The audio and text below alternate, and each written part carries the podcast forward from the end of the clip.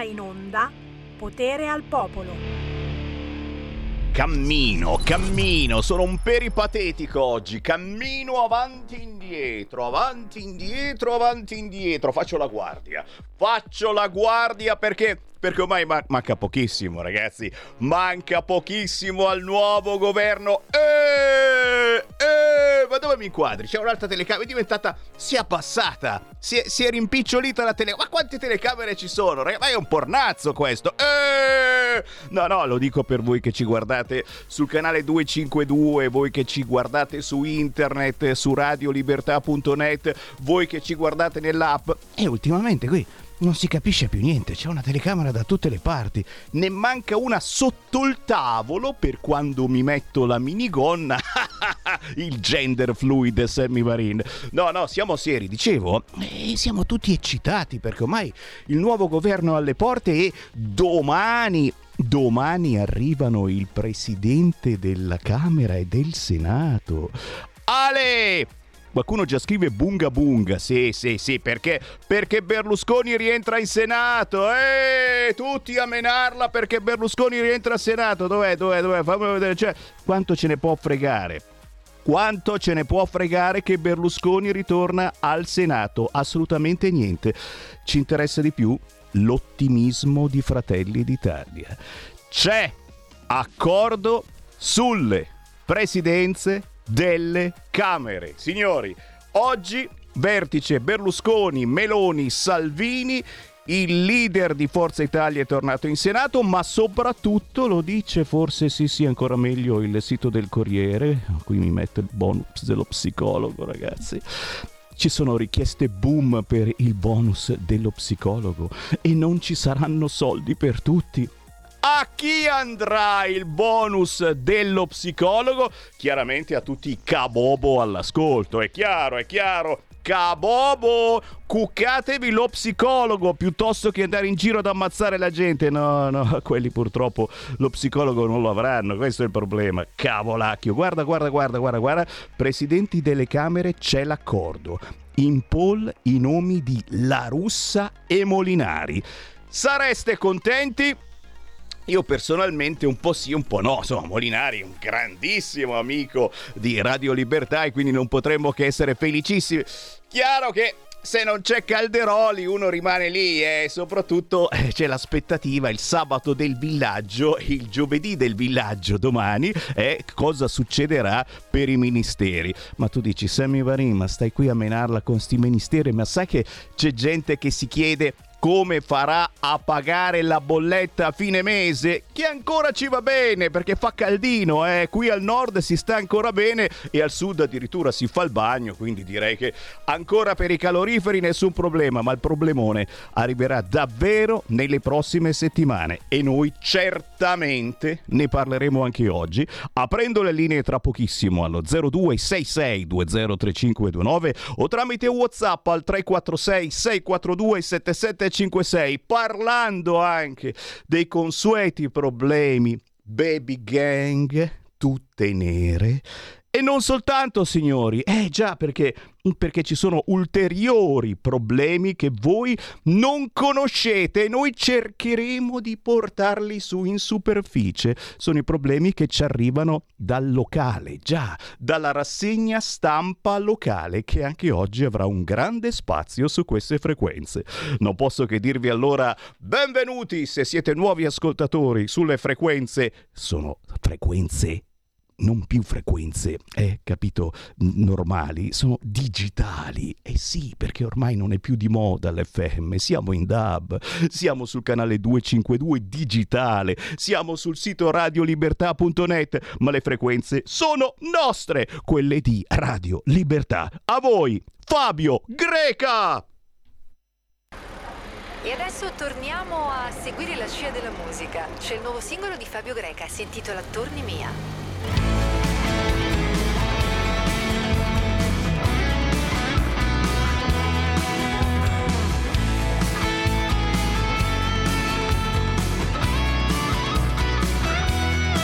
Non ho saputo dare un senso ai tuoi perché, anche se qualcosa resta e mi domando cos'è, se c'è, in questo vuoto che non riesco più a colmare, dentro me, né per te, ma perché così è. E quando insieme a te tutto intorno era solo magia, con i tuoi sguardi intensi tracciavi dentro me una scia, provando a percorrerla ovunque sia. Accanto a me soltanto una fotografia di quello che eravamo insieme, resta solo poesia. In questa nostra storia c'è un mondo pazzo di follia, ma ancora oggi sento che tu torni mia.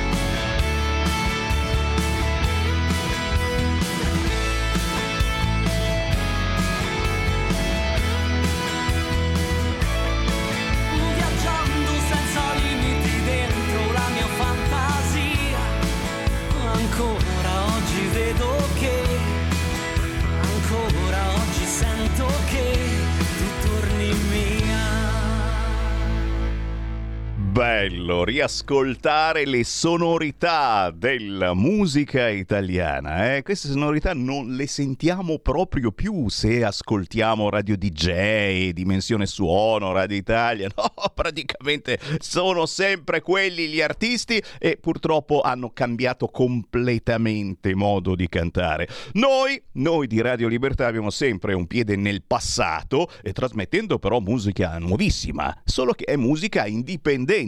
Sono artisti del territorio assolutamente sconosciuti a livello nazionale. Sapete perché? Perché non hanno questi i soldi, i piccioli non hanno i soldi proprio così per farsi trasmettere dai grandi network. E allora, e allora ci pensa Sammy Varin. Contattatemi scrivendo a sammy punto varin chiocciola radiolibertà punto net o cercate Sammy Varin su Facebook, su Instagram, su Twitter. Venitemi a citofonare in via Bellerio quarantuno a Milano, come ha fatto Fabio Greca da Napoli, signori. Questo pezzo si intitola Torni Mia ed è già disponibile su tutti gli store digitali con un bel video su YouTube. Pensate che è un farmacista con la passione per la musica. Fabio Greca. Signori, tredici minuti dopo le tredici, tredici, tredici, tredici, tredici, tredici, tredici, tredici, tredici e noi, e noi incrociamo le dita delle mani e dei piedi per domani, chiaramente, signori. Presidenza della Camera, del Senato, che cosa succederà? Io apro le linee come di consueto allo zero due sei sei due zero tre cinque due nove perché voglio, devo parlare con voi, ma parallelamente la nostra trasmissione ci porta sul territorio, è eh già nord, centro, sud. Che succede in questo periodo sui nostri territori? E purtroppo non ci sono delle novità eclatanti, sempre la stessa sbobba, è una sbobba che non ci piace, ma noi continuiamo a batterci, a segnalare ciò che non funziona. E soprattutto lei è stata rieletta proprio perché è una che segnala le cose che non vanno nella sua terra. Andiamo a Pistoia, siamo in Toscana, grazie e ben ritrovata Cinzia Cerdini. Ciao Sammy, buongiorno a tutti gli ascoltatori di Radio Libertà. Uela, rieletta consigliere comunale della Lega Pistoia, un personaggio scomodo per la sinistra, la Cinzia Cerdini. Perché? Eh, perché lei passeggia spesso e volentieri davanti alla parrocchia di Vicofaro, terra del prete beniamino della sinistra, ma soprattutto dei migranti.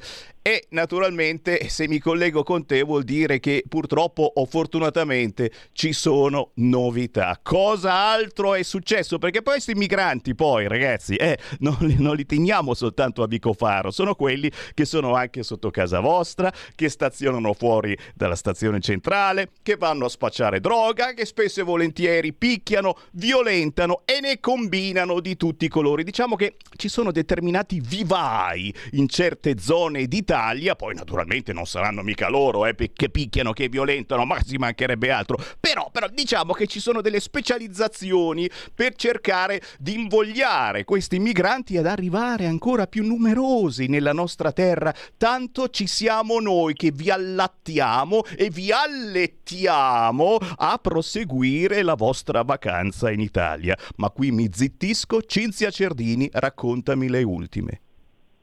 Ma eh, niente, è successo che dopo tanti controlli eh, è arrivata anche una sentenza di condanna proprio pochi giorni fa.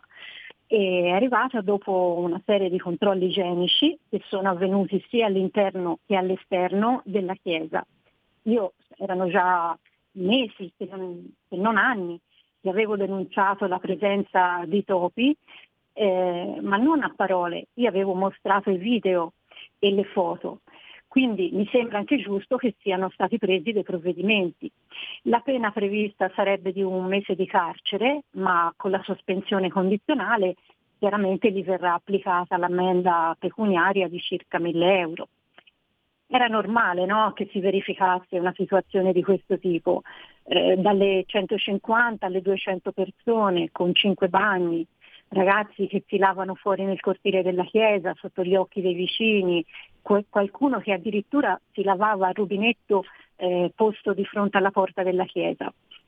Una roba incredibile che se la racconti a qualcuno non ci crede. È per questo che io ho sempre eh, fatto foto o video, perché insomma non è facile eh, credere che in una chiesa succedano cose di questo tipo.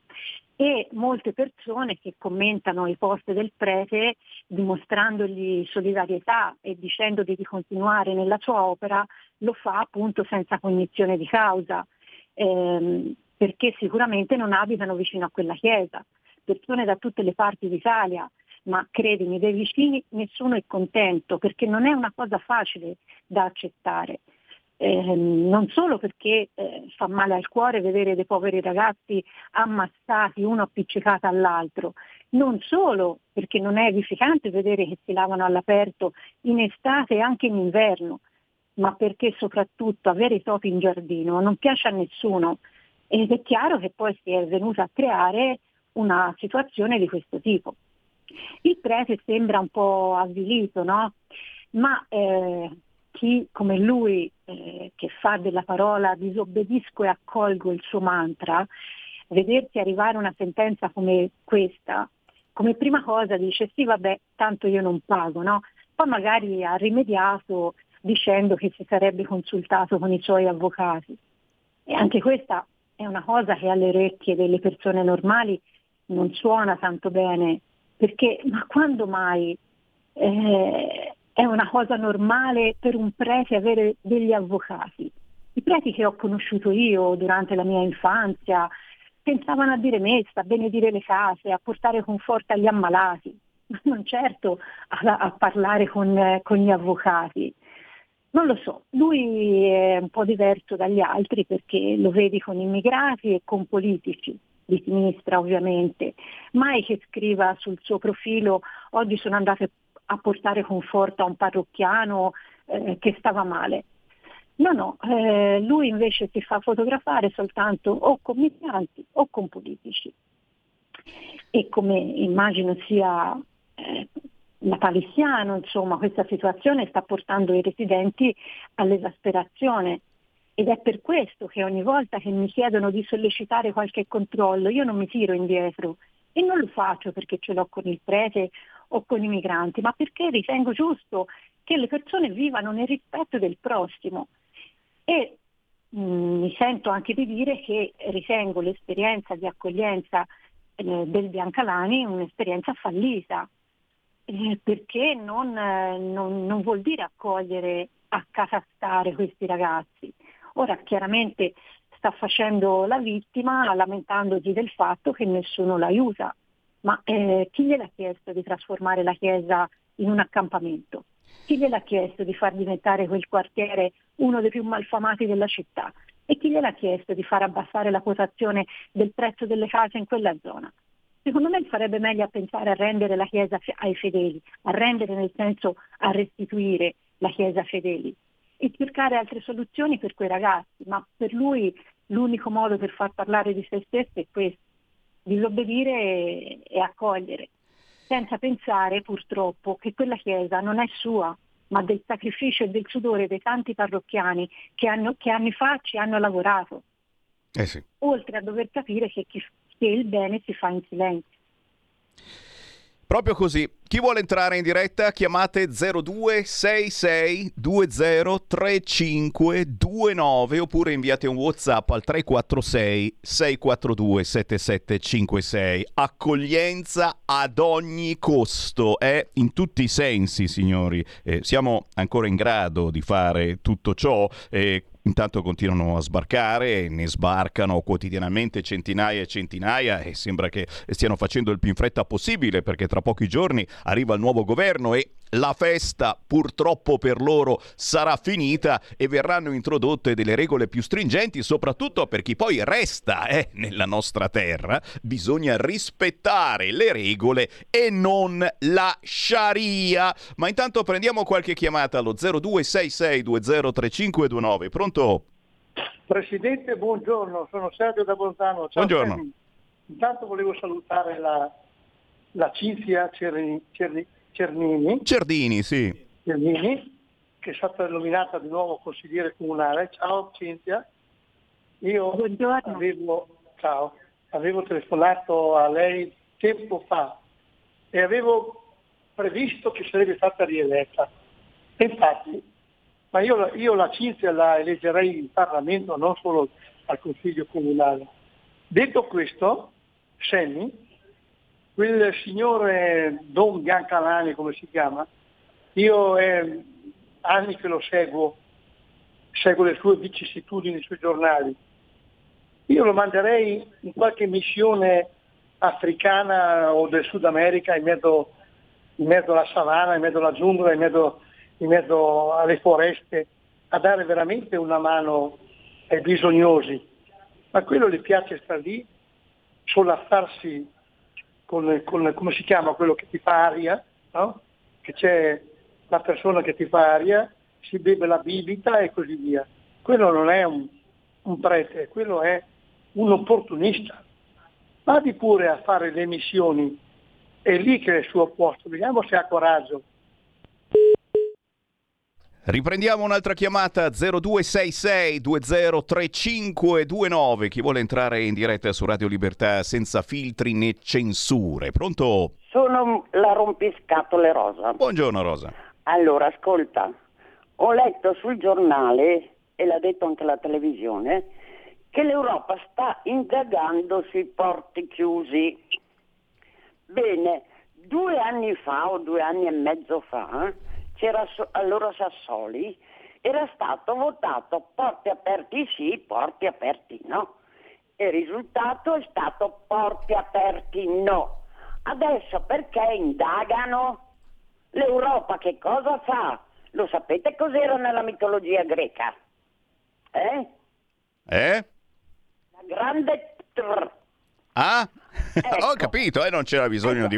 Lo sapevo, ma non volevo dirlo. Grazie, grazie, cara Rosa. Eh, eh, ma il bello deve ancora venire, anzi il brutto deve ancora venire, perché eh, avete saputo, insomma, che l'Europa sta stringendo le maglie anche eh, sulla possibilità eh, di disfarci eh, di questi immigrati regolari, riportandoli nel loro paese. Eh, sarà sempre più difficile e penso che ci vorrà un governo molto duro eh, su questo fronte migranti. Ci sarà da litigare con questa Europa, e per litigare, signori, adesso io non vorrei dare delle idee, ma io vedo soltanto uno, si chiama Matteo Salvini, bravissimo a litigare con l'Europa sul fronte immigrati, ma probabilmente sarà scartato dalle voci che arrivano in queste ore. C'è ancora una telefonata, pronto? Pronto, buongiorno Semi, buongiorno a tutti, grazie dello spazio. Ciao. Sono Marcello da Torino. Ciao. Se ti ricordi, anni fa ci siamo conosciuti a Grugliasco. Eh, eh certo, gnam. Ti ricordi? Ah, mi fa piacere. Yeah, mi beh, le, le cose tempo, mangerecce eh. me ne ricordo. Bravo, e infatti solo che sono passato tanto tempo, poi incontri tanta gente, però va bene, beh, complimenti per la memoria. La mia invece devo mettere gli appunti dappertutto. Comunque, allora, io... Ehm, spero di non andare molto fuori tema, perché si è appena parlato di vai, vai pure. sbarchi e vi dicendo, forse il collegamento potrebbe essere con quella frase, con quelle due parole molto significative, la festa è finita. Perché mi allaccio a questo? Io vorrei tirare in ballo la questione lavoro e più precisamente la rappresentatività sindacale nei luoghi di lavoro privato, perché nel pubblico c'è un decreto legislativo. Qui sta succedendo un disastro, persone che si autoattribuiscono la carica di rappresentanti, benché scaduti vanno avanti lo stesso, si insediano altrove trattative, cioè manca, a mio giudizio, manca una legittimazione del lavoratore, e con legittimazione intendo dire voti. Quindi eh, insomma, per andare a rappresentarmi deve essere votato. Non c'è una misurazione oggettiva, cioè non si capisce se hanno raggiunto una determinata soglia di rappresentatività, non c'è una misurazione comparativa, cioè non si capisce se facendo una comparazione con altri sindacati sei comparativamente più rappresentativo o meno. Insomma, per fartela breve, anche se ci sono persone eh, in questo, eh, più informate di me in questo argomento abbastanza di nicchia, se posso così definirlo, chiedo un aiuto a indirizzarmi su fonti eh, un po' più certe, perché in internet si trova un po' di tutto, ma soprattutto in previsione del nuovo governo. Mi sai dire qualcosa? Eh, per favore, Semmi, o se no indirizzami dove tu ritieni più opportuno. Grazie per lo spazio. Ma che hai fatto benissimo a chiamare, e eh, sai, l'indirizzo ce l'ho, cantava Renato Zero tanti anni fa. L'indirizzo ce lo avremo eh, proprio nei prossimi giorni, eh, nel senso che siamo qui ad attendere con impazienza chi si occuperà dei vari ministeri, quindi darti adesso un nominativo, vabbè che sono Mago Varin, però effettivamente sarebbe un po' disparatamente pazzo. Eh, eh, richiama magari la prossima settimana e cerchiamo di fare il punto anche su questa situazione.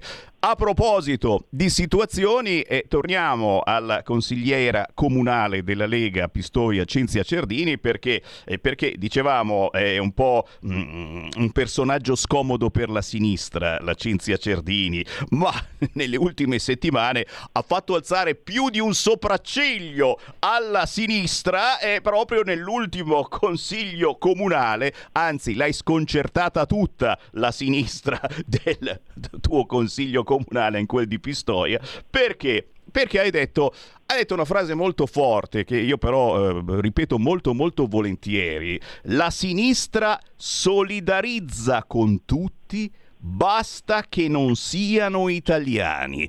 Quante volte l'abbiamo detto anche su queste frequenze, signori, eh? È una cosa la palissiana che ci dispiace dire, ma c'è un motivo anche per cui la sinistra non è praticamente quasi più votata dagli operai e dagli italiani, quelli veri. Beh, eh, C'è, sco- c'è stato sconcerto dopo alcune tue parole durante l'ultimo consiglio comunale, che voleva portare, e la richiesta della sinistra era questa, voleva portare solidarietà alle donne iraniane. e anche di questo ne abbiamo parlato a dismisura in queste settimane. Non basta mai, ci mancherebbe altro, ma insomma abbiamo visto che c'è anche una certa eh, differenza di vedute eh, tra quello che si dice qua e quello che si fa poi in Europa, dove eh, si approva il velo senza problemi. Brave, brave, mettete il velo. Come mettete il velo? Ma scusa, non è mica un obbligo mettere il velo. Lì in Iran si stanno battendo la ciocca di capelli, ci tagliamo tutti la ciocca di pa- capelli. Non so se avete compreso. Cinzia Cerdini, fai un attimo il tuo punto di il tuo parere in questo senso, eh, perché insomma sei finita su vari giornali che poi si sono ulteriormente sfogati, perché sappiamo la stampa, soprattutto in Toscana, da che parte è. Cinzia Cerdini. Sì, allora, solitamente non rispondo, no, alle comunicazioni che vengono fatte in consiglio, perché appunto sono comunicazioni, uno ha comunicato quello che, che voleva e la cosa finisce lì. Ma solitamente, insomma, quando eh, le comunicazioni vengono dalla sinistra, molto spesso, insomma, mi stimolano a dire la mia. Io chiaramente, quando questa signora, una, una collega, anche lei, un consigliere comunale del P D, ha iniziato eh, dicendo che eh, solidarizzava con le donne iraniane, per carità, anch'io solidarizzo con chi soffre delle situazioni di mancanza di libertà.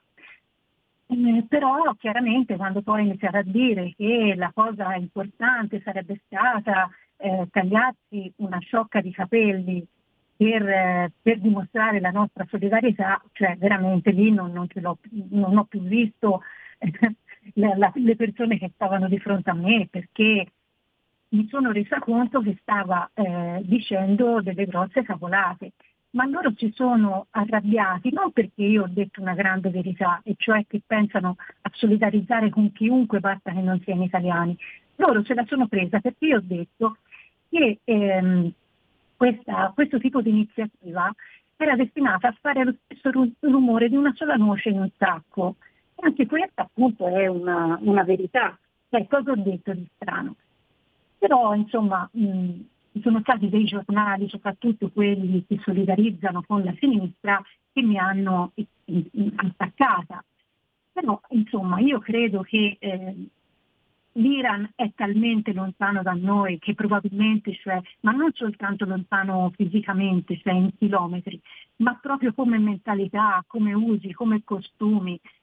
Io sinceramente preferisco eh, concentrarmi Ehm, su delle scelte, su delle decisioni in difesa di noi stessi, perché l'hai detto anche te prima, noi stiamo per affrontare un inverno di grandissime ristrettezze economiche e tutto quello che noi stiamo vivendo molto, molto spesso è frutto di scelte sbagliate da parte della sinistra, perché anche quella decisione che hanno preso di tenere i porti aperti, quella signora Lamorgese, capito? Beh, è, una, è una, stata una scelta che poi si ripercuote su di noi, quindi io non vedo veramente l'ora che venga fatto questo governo e mi auguro davvero che Matteo, Matteo Salvini eh, sia al suo posto, perché io quello lo ritengo al suo posto, e che decida di chiudere i porti per le persone che non hanno diritto ad arrivare nel nostro paese. E riferendomi ai comunisti, soprattutto a quelli che si siedono di fronte a me in consiglio comunale, dovrebbero piantarla con tutta la spocchia, la superiorità morale che pensano di possedere, perché tutti a parole sono bravi, ma poi nei fatti mi piacerebbe davvero vederli. Paolo da Marsala ci scrive: sono anni che le ragazze iraniane protestano ballando per strada e lo fanno senza velo. Noi abbiamo voltato le spalle a loro facendo finta di non vedere. Libertà per tutti gli esseri viventi, ora e subito. Signori, qui ci fermiamo, ma chiaramente ci torneremo anche su questo argomento, magari la prossima settimana, quando avremo un nuovo governo e capiremo da che parte va, da che parte starà il nostro paese. Per il momento un gigantesco grazie alla consigliera comunale della Lega a Pistoia, Cinzia Cerdini. Ciao Cinzia. Grazie Sammy, un saluto a tutti, grazie. Stai ascoltando Radio Libertà, la tua voce libera, senza filtri né censura. La tua radio. Un mondo oltre l'immaginazione. Un viaggio oltre ogni confine. Comincia l'avventura. Hai solo un'ora. Con Vincent. Movie Time. Ogni sabato dalle ore sedici. La prossima volta che vai in vacanza, sia così gentile da farci sapere dove va. Se ti dicessi dove vado, non sarebbe una vacanza. Stai ascoltando Radio Libertà. La tua voce libera, senza filtri né censure, la tua radio.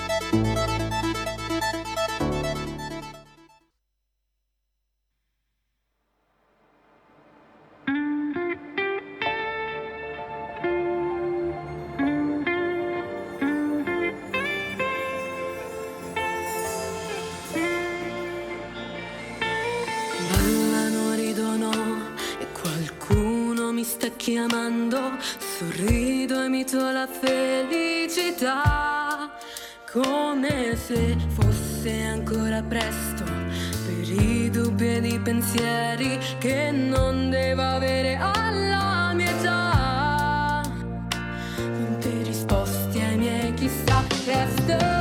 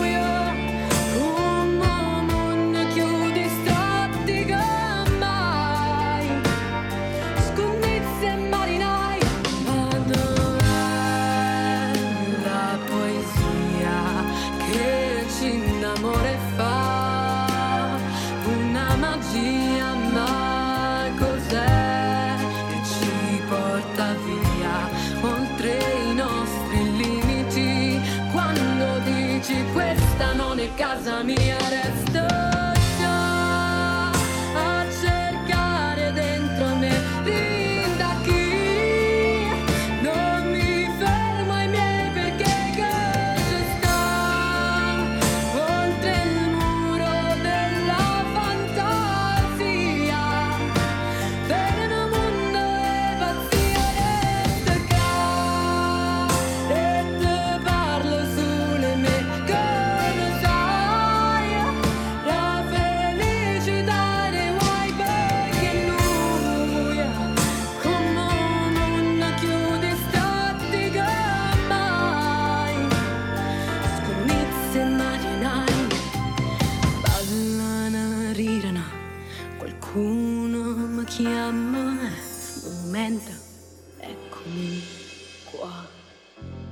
Un bellissimo omaggio a Napoli quest'oggi, lo facciamo, eh? L'abbiamo fatto prima con Fabio Greca che ha cantato Torni Mia, un farmacista con la passione per la musica, adesso la giovanissima Anna Persico con Resta Cá, terza classificata al Sanremo Canta Napoli, ha vinto una targa realizzata da un orafo crotonese e una borsa di studio di cinquecento euro, ma non è finita, eh? Oggi ve l'ho detto, mi sono specializzato su questo fronte.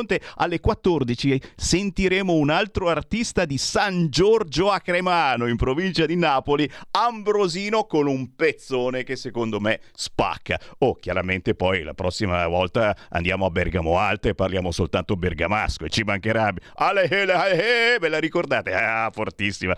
Signori, intanto siamo alle tredici e trentasette. C'è Sammy Varin in diretta nazionale su Radio Libertà. Grazie per aver scelto le nostre frequenze, i nostri canali. canali, siamo sul duecentocinquantadue del televisore, siamo sulla radio D A B con la vostra autoradio, guardate, siamo tutti in ordine alfabetico, cercate Radio Libertà, saltiamo fuori noi in tutta Italia, ma siamo su internet, sul sito radio libertà punto net, siamo sulla app che potete scaricare gratuitamente da tutti gli app store e naturalmente siamo anche su Facebook cercando Radio Libertà, se non dico parolacce, ah e cercando anche Sammy Varin, eh, sono anche in diretta lì.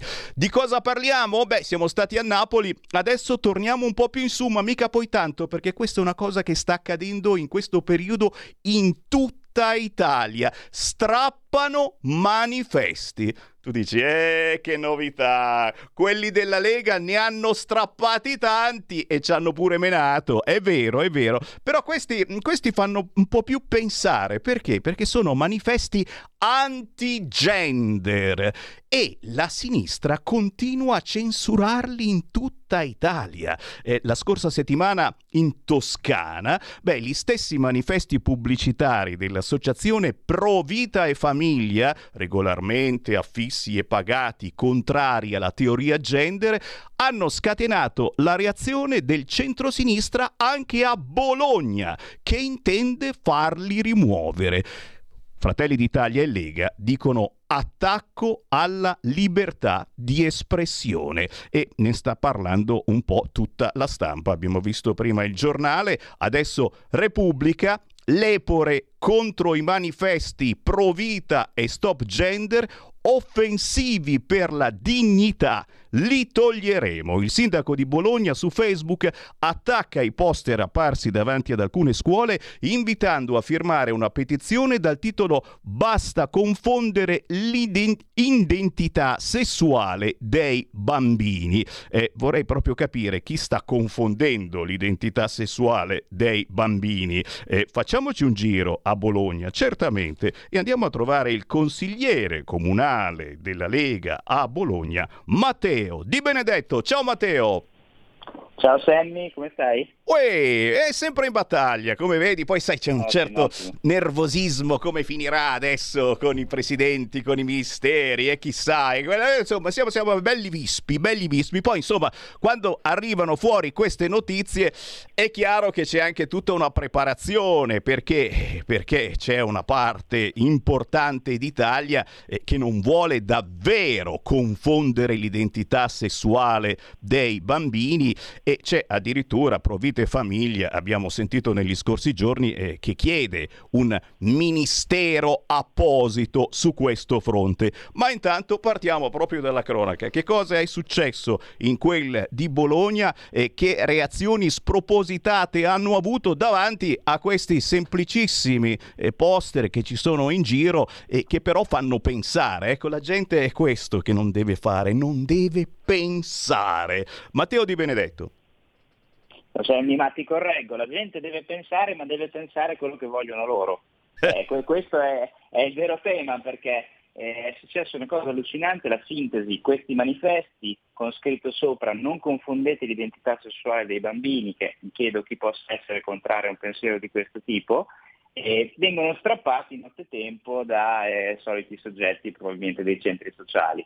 Noi usciamo ovviamente in difesa dell'associazione che ha pagato per poter affiggere i manifesti, che ha tutto in regola, e, e ci aspettiamo che dal Comune arrivi o solidarietà all'associazione per il gesto vandalico, violento e illegale subito, o al massimo un silenzio tattico, no? Non dico niente perché sono di Pro Vita, quelli di Pro Vita sono brutti e cattivi, eccetera. E invece cosa succede? Dopo un po' rompe il silenzio la, la vice sindaco Emily Clancy, che eh, attacca i manifesti. Attacchi ai manifesti, ipotizzando tra l'altro da una parte, come ho già scritto anche sul giornale, spero di essere smentito e di aver capito male, me lo auguro davvero, ma quello che si legge cos'è? Da una parte l'ipotesi di applicazione di un decreto che non ha i decreti attuativi, quindi si riconosce che non esistono i decreti attuativi, ma comunque li si vuole applicare per sanzionare forse Pro Vita, e dall'altro di cambiare il regolamento in modo che affissioni di questo tipo, quindi con un contenuto che loro non condividono, non possono più essere fatte. Siamo alla follia, e praticamente Voltaire al contrario, non condivido il tuo pensiero ma farò di tutto perché tu non possa esprimerlo, e siamo veramente eh, arrivati, arrivati al limite.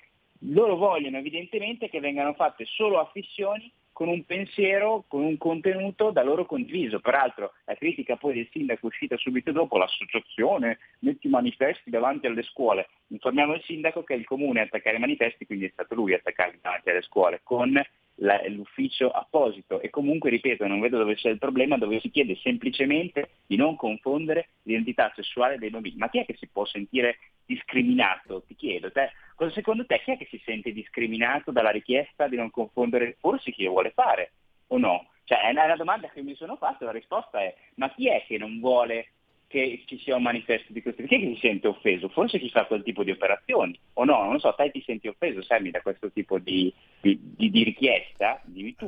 Io, io mi, sento, mi sento offeso molte volte da quello che accade, ma molte volte bisogna anche stare zitti, perché qui sono pronti, altro che censurarti, eh, a mandarti in galera, soprattutto se ci fosse stato un governo di È centrosinistra, chiaro, come avevano in e... mente di fare. E il D D L Zan, che invece grazie all'operazione della Lega è saltato, quindi anche qui ancora una volta abbiamo dimostrato la responsabilità, fammi fare il partigiano in senso positivo, della Lega, che è riuscita, stando anche al governo, a fermare una legge, un disegno di legge come quello che avrebbe impedito all'associazione di mettere manifesti di questo tipo, evidentemente, e avrebbe anche creato problemi legali ai rappresentanti, che spesso e volentieri sono solo dei volontari che portano avanti delle idee. Ma io dico, come ho già detto all'amministrazione, ma se non siete d'accordo con un'idea, perché non spiegate le ragioni? Perché non, non spiegate perché è sbagliata? Perché non convincete le persone ad avere la vostra idea, invece che censurare e impedire, e voler impedire che le associazioni possano dire la loro, e voler impedire la libertà, voler impedire il pluralismo, voler andare a colpire la democrazia, perché il pluralismo è il sale della democrazia. Loro vogliono impedire che ci sia, vogliono che non ci siano più pensieri divergenti, magari in contrasto, magari differenti, non vogliono che ci sia della dialettica, che Sammy dice una cosa e Matteo ne dice un'altra, e vediamo chi ha ragione, vediamo chi convince più persone a pensarla come loro. No, o metti dei manifesti che hanno un contenuto che noi condividiamo, e i manifesti non li puoi mettere perché noi non vanno bene. Ma tu, ma tu devi amministrare o, o devi indirizzare il pensiero della città nella direzione in cui vuoi tu? Perché secondo me qualcuno non ha capito bene quello che è il suo ruolo. Apriamo le linee, chi vuole entrare in diretta chiamate adesso zero due sei sei due zero tre cinque due nove. Stiamo parlando di Bologna, ma non solo di Bologna, con il consigliere comunale della Lega Matteo Di Benedetto. eh, Io la verità la so, insomma, eh, secondo me c'è tutta questa levata di scudi perché eh, si è capito ormai, l'avevano capito già mesi fa che ci sarebbe stato un governo di centrodestra, e poi insomma le ultime dichiarazioni da parte di Matteo Salvini, che chiederà un ministero per la natalità, per la famiglia e per la disabilità, e addirittura Pro Vita e Famiglia, che si è spinta ancora più in là chiedendo un ministro anti-gender, e in queste ore addirittura eh, difendono pure i nonni, ma i nonni bisogna farli fuori, scriveva qualcuno, eh?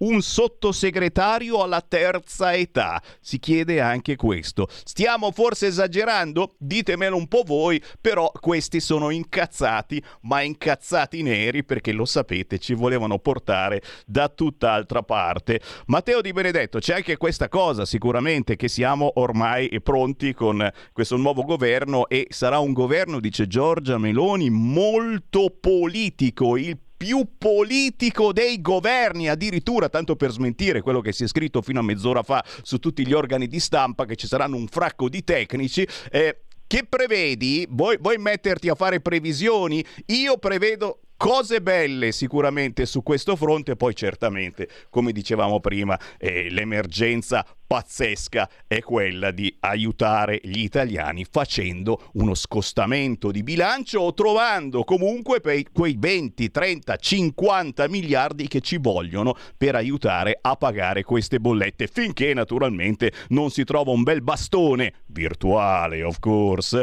da dare sulla testa alla borsa del gas, altrettanto virtuale of course. Matteo.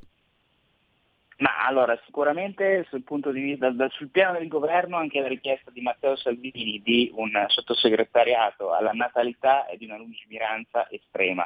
nel senso che è un problema che è già attualissimo, che sarà sempre più forte, lo sentiremo sempre più, ma non ne ha mai parlato nessuno, ne hanno parlato le associazioni, la Lega è stato il primo partito, come sempre anche nell'attività di governo, portata prima con il ministro Fontana, poi con chi l'ha seguito a portare avanti delle politiche a favore della natalità e della famiglia, e oggi arriviamo in questo punto così ed è grazie anche al nostro operato dal punto di vista politico, ed è fondamentale perché noi tra venti trenta anni avremo una popolazione molto ridotta rispetto a quella attuale perché non ci sono più figli, il tasso di natalità è uno virgola tredici bambini per coppia, qui uno virgola tredici bambini per coppia, quindi sotto la soglia della sopravvivenza, quindi mettere ora luce su questo tema, aiutare le giovani coppie che vogliono fare figli a poterlo fare senza essere schiacciate dal peso di quello che tu anche hai evidenziato, allora è assolutamente una mission che noi non possiamo ignorare e quindi deve diventare un punto centrale del nostro governo, quindi il nostro apporto come sempre penso che sarà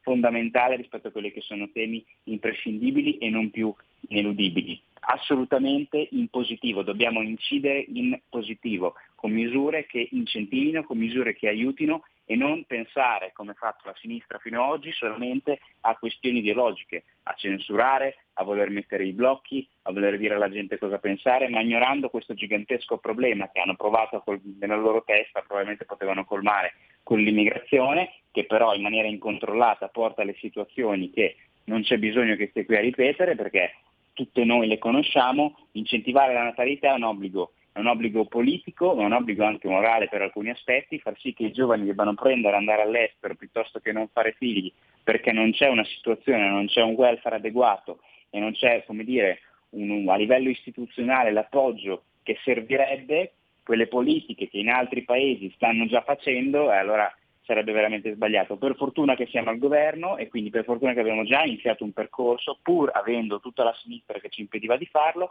ora siamo qui con il centrodestra che gli altri partiti hanno sempre preso posizioni, come dire, simili alle nostre, quindi non ci dovrebbero essere impedimenti in questa direzione. Auguriamoci anche, tra l'altro, lo dico sempre con generia positiva, che questo sottosegretariato venga dato alla Lega, perché sicuramente ha già dimostrato nelle regioni che governa di andare in questa direzione, di avere le competenze per farlo, quindi speriamo di poterlo fare anche a livello nazionale per tutto il paese. Sento buone vibrazioni in arrivo, torniamo davvero ad aiutare la nostra gente, basta solidarizzare con tutto il mondo tranne che con i cittadini italiani. Eh, Ci prenderemo dei fascisti, prepariamoci, eh, prepariamoci. In Piemonte ormai è diventata una parola comune verso quelli della Lega che promuovono la natalità, che vogliono aiutare la donna a non abortire, che vogliono fare semplicemente comunicazione, quella che la sinistra non vuole che possa esistere, o meglio, ci deve essere solo la sua comunicazione. Qui ci fermiamo. Matteo, eh, ancora l'ultimo minuto per te, ringraziandoti certamente per il lavoro che fai in Consiglio Comunale a Bologna e non soltanto, ma ti passo anche una telefonata al volo. Pronto? Pronto, sono, sono Ferdinando, telefono alla provincia di Verona. Ciao. Allora, ciao. Allora, eh, eh, a volte sto pensando, dico, ma allora o si parla perché è un disco rotto e vogliamo parlare solamente perché bisogna parlare, o il problema della natalità io trovo assurdo e delirante dire sempre bisogna aiutare. Ma cos'è che bisogna aiutare? Bisogna dargli il bonus. No, perché allora se una persona, perché io adesso mi sto incazzando sinceramente, perché se una persona come soluzione al problema della natalità deve mettere nel piatto della bilancia un bonus, io dico questi hanno studiato e non hanno capito un cazzo. Allora perché c'è il problema della, della natalità? Proviamo, proviamo a, a, a capirne. Allora c'è il problema della, della denatalità per tanti motivi economici, stipendi troppo bassi, di tempo. Il tempo l'avete messo nel piatto della bilancia, quando due persone non riescono nemmeno a guardarsi perché devono dirsi, darsi il bacetto tra l'uno e l'altro per andare a lavorare. Allora, e, e, e, ho citato solamente due, due piccoli problemi, ma ce ne sarebbero tanti altri. E allora dico, c'è veramente la volontà di voler superare questo problema? o c'è solamente il, il fatto di dire diamo il bonus? Il bonus! Bravo, bravo, bravo, e questo è un discorso importante. Basta con l'Italia dei bonus, dei regali, ci vogliono eh, interventi strutturali, come si dice parlando difficile, eh? e, e questa sarà la sfida secondo me più importante eh, di questo governo. Alessandro Villa ci scrive: si parla troppo dei diritti L G B T e mai di quelli dei disabili. È diventato mainstream perché va di moda, poi si sentono emarginati, ma io sento loro parlare di sento solo parlare di loro, parlare soltanto di chi ha altri gusti sessuali. Eh, puoi concludere tu, Matteo Di Benedetto, a te. Ma è verissimo che ci vogliono misure strutturali, noi ne abbiamo sempre proposte, le abbiamo proposte anche a livello comunale, le abbiamo proposte a livello regionale e fanno parte del programma della Lega. La Lega è il partito che ha il programma più dettagliato sul tema famiglia ed è ricco di proposte strutturali. C'è per esempio quello che io in comune ho chiamato l'assegno di gravidanza, nel programma abbiamo chiamato Fondo per la maternità, aiuto alle donne sole incinte che hanno bisogno, un aiuto concreto che oggi manca perché l'aiuto viene dato solo dopo, ma le donne sono sole prima. Il fattore famiglia, la ristrutturazione del fisco sulla base degli elementi che compongono la famiglia e quindi ridistribuire il carico fiscale in base a questo dato che oggi viene considerato poco dall'I S E E, così per come è strutturato. Queste sono solo due delle misure che potrebbero essere, come dire, implementate o comunque potrebbero dettare la linea o indicare la direzione da prendere per quelle che sono appunto non singoli bonus, che ovviamente caso per caso possono anche starci e possono essere utili, ma appunto una, una ristrutturare il sistema eh, in modo eh, family friendly, con la famiglia come elemento eh, da valorizzare e da proteggere e non come peso, come a volte invece viene considerato. Ti chiudo con una, tua, con una battuta sul richiamo che hai fatto tu al fascismo, e, e, ma mi chiedo, il fascismo è quello che chiede la libertà di espressione, come magari veniamo accusati noi, o è quello che vuole censurare, no? Perché io ricordo la seconda, almeno a memoria, invece adesso la cosa assurda è che ci prendiamo dei fascisti noi che chiediamo semplicemente la democrazia, la pluralità, che Sammy possa dire la sua e che io possa contraddirlo. E chiedo anche, tra l'altro, ai censori, ma visto che Papa Francesco, che per altri temi a loro piace molto citare, è contrario e quando parla del genere accostato ai bambini parla di pericolosa colonizzazione ideologica, ma loro censurerebbero anche il Santo Padre. Spero che mi rispondano, Sammy. Meditate gente, meditate, grazie davvero, capite che questo nuovo governo di centrodestra che sta per nascere avrà anche degli interlocutori in gamba, eh, speriamo, minimo come Matteo Di Benedetto, e io ne sono sicuro. Grazie Matteo, buon lavoro sempre grazie in battaglia. Grazie a presto, buon ciao. Lavoro anche a te, ciao. Ciao, ciao, no, sono contento perché mh, capiamo che all'interno del centrodestra e della Lega soprattutto eh, ci sono persone veramente preparate eh, che porteranno avanti quei valori con la V maiuscola in cui ancora crediamo e eh, siamo un po' medioevali, che ci volete fare, prima o poi lo capiremo eh, ma siamo ancora un po' gnucchettini. Ho ancora una manciata di minuti prima della pausa e allora guarda qua la bella cronaca, non soltanto da Milano ma un po' da tutta Italia, finti matrimoni per permessi di soggiorno, indagini anche a Milano e Bergamo, e eh, questa è un'altra tradizione, signori, degli amici ciabattanti, dei figli dei barconi quando diventano grandi, no no, loro no, almeno no, un giro di affari da duecentomila euro per finti matrimoni tra migranti e italiani e... migranti e italiane, eh beh, ma sai che se c'è il gender fluid non bisogna specificare, che garantissero i permessi di soggiorno, perché si sposano mica per amore ma per avere il permesso di soggiorno. Un'indagine dei carabinieri di Caserta su delega della procura di Napoli ha portato nelle province di Napoli, Caserta, Bergamo, Milano all'esecuzione di una misura di custodia cautelare dal G I P partenopeo nei confronti di diciotto indagati a vario titolo per associazione per delinquere finalizzata a favorire l'illecito ingresso e l'indebita per permanenza nel territorio italiano di stranieri clandestini e irregolari. L'inchiesta ha consentito di individuare un gruppo che gestiva i matrimoni di comodo tra italiani compiacenti che percepivano in cambio della loro disponibilità denaro ed extracomunitari, e quali venivano chiesti tra i cinquemila e seimilacinquecento euro in contanti, mi raccomando, eh, che potevano poi così richiedere il rilascio del permesso di soggiorno. Ma neanche tanto, però, diventi italiano, fai finta di sposarti, cinquemila, seimilacinquecento duemilacinquecento euro, tanto quelli, ma dove cacchio li prendono i soldi? Eh, succedono queste ed altre cose, come la situazione di non aver dato, avete visto l'altro giorno su chissà quale quotidiano, non hanno dato la cittadinanza italiana a qualcuno che la richiedeva perché perché non lo sapeva l'italiano. Chiaramente levata di scudi da parte della sinistra, razzisti, razzisti, qui c'è lo zampino della Lega, come no, certo, certo, sicuramente. Altra segnalazione, eh, se ne è parlata poco, se ne è parlato poco di questo e ci dispiace chiaramente per chi è andato nei guai, corruzione, l'ex sindaca, ah, con la finale, eh, mi raccomando, di Cinisello, condannata a quattro anni. E ci dispiace, ci dispiace, risarcimento di duecentomila euro al comune. Capite perché da un po' di anni a Cinisello Beach, alle porte di Milano, così come a Sesto San Giovanni, governa la Lega?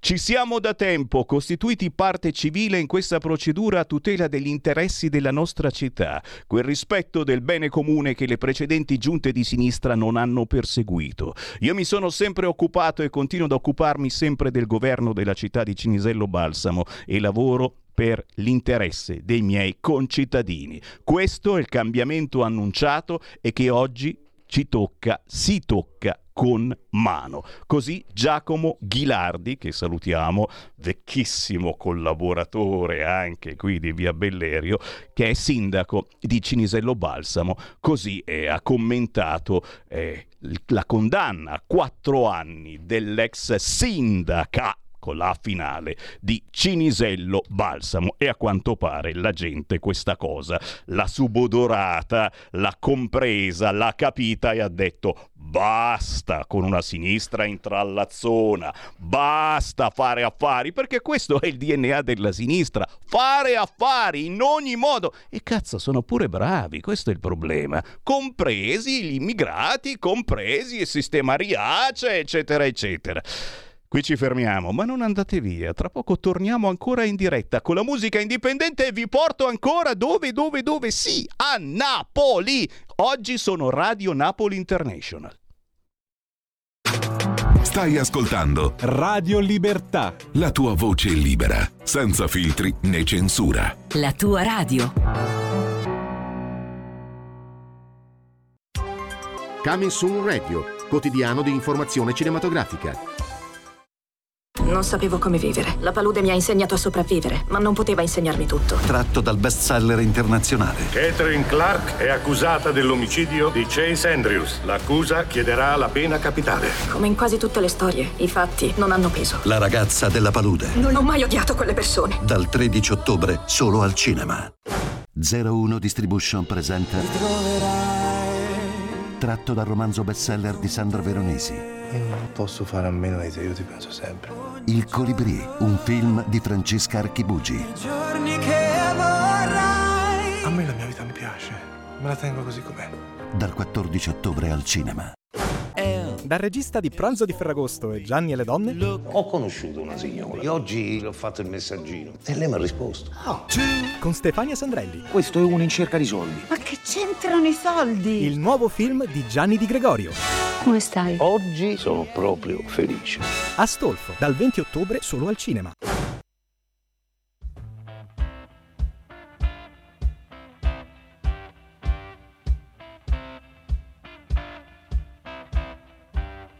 Scina ma colla e non ti mette manco scuorna. E ricciare che sembra colpa mia. Se un mondo fosse onesto io, non ti trovassi a parte mia. E fosse nata storia e fosse nata geografia.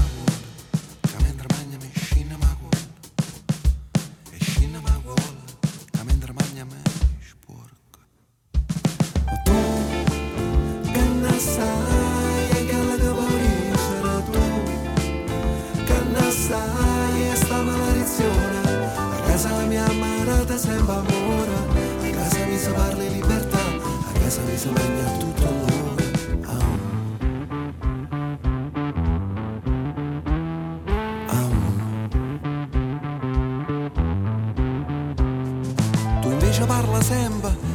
schiovere si intende, e dice che non mi posso lamentare, ma se tenesse un cervello io, mo ti trovasse a parte mia, e fosse nata capo e fosse nata filosofia, gridama e scinema gola, gridama e scinema gola, gridama e scinema gola.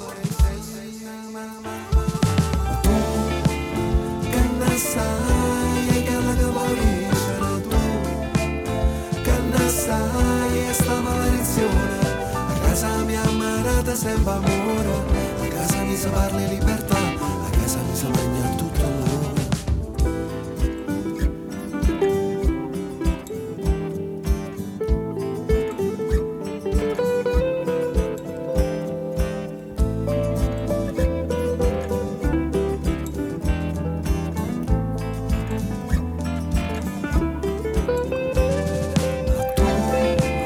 che ne sai che la caporisce tu, che ne sai ne sembro sola, a casa mi si dice la verità, a casa mi si mangia tutto l'ora.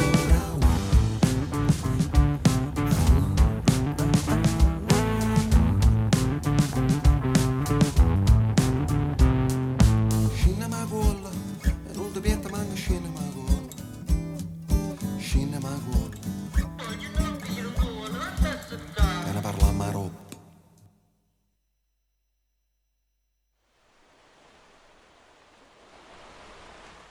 La musica indipendente di R L, Radio Libertà, R L, ma noi siamo, siamo in alfabetico, e certo, cercateci sulla Radio D A B, basta cercare Radio Libertà, ti vengono fuori tutte le radio possibili, immaginabili, ma arrivi anche alla L, Radio Libertà, con la Radio D A B, con la vostra autoradio, con la vostra radiolina di casa, ci sentite in tutta Italia. Certamente è più comodo, se siete a casa, accendere il televisore, sul canale duecentocinquantadue, siamo in audio in tutta Italia, ma anche in video se avete uno smart T V, che sarebbe poi il televisorino collegato ad internet. Ricordiamo naturalmente che ci potete scaricare l'app sul vostro cellulare, seguirci dappertutto anche in bagno, o col computer andare sul sito radio libertà punto net e vedete anche il faccione del Sammy Varinone, ma soprattutto Soprattutto sentite la musica. E che musica! Vi dicevo, oggi è capitato così per caso, ma stiamo facendo un bellissimo omaggio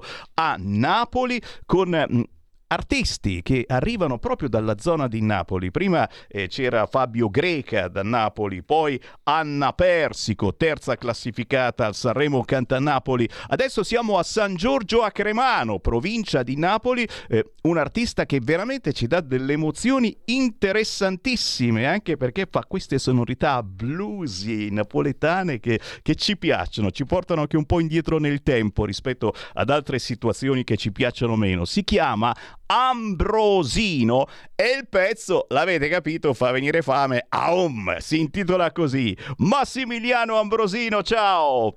Ciao Sammy, ciao, ciao a tutti. Ah, che bello. Bellissimo, bellissima, bello. Bellissima entrata. No, no, bellissimo il tuo pezzo, ancora più bello il video, signore, un video sincero, come ancora sincere sono le tradizioni dalle tue parti, dove eh, ci si incontra, si fa festa, si mangia anche con le mani, ma che ci frega, bisogna divertirsi, far frega. Festa, almeno per quei pochi, per le poche volte che si può fare festa, perché ormai veramente c'è poco da festeggiare. Ambrosino, spiegaci un attimo il tuo significato, quello che tu hai dato a questo pezzo, Aum, appunto, che se magna, gnam, io dico. Eh?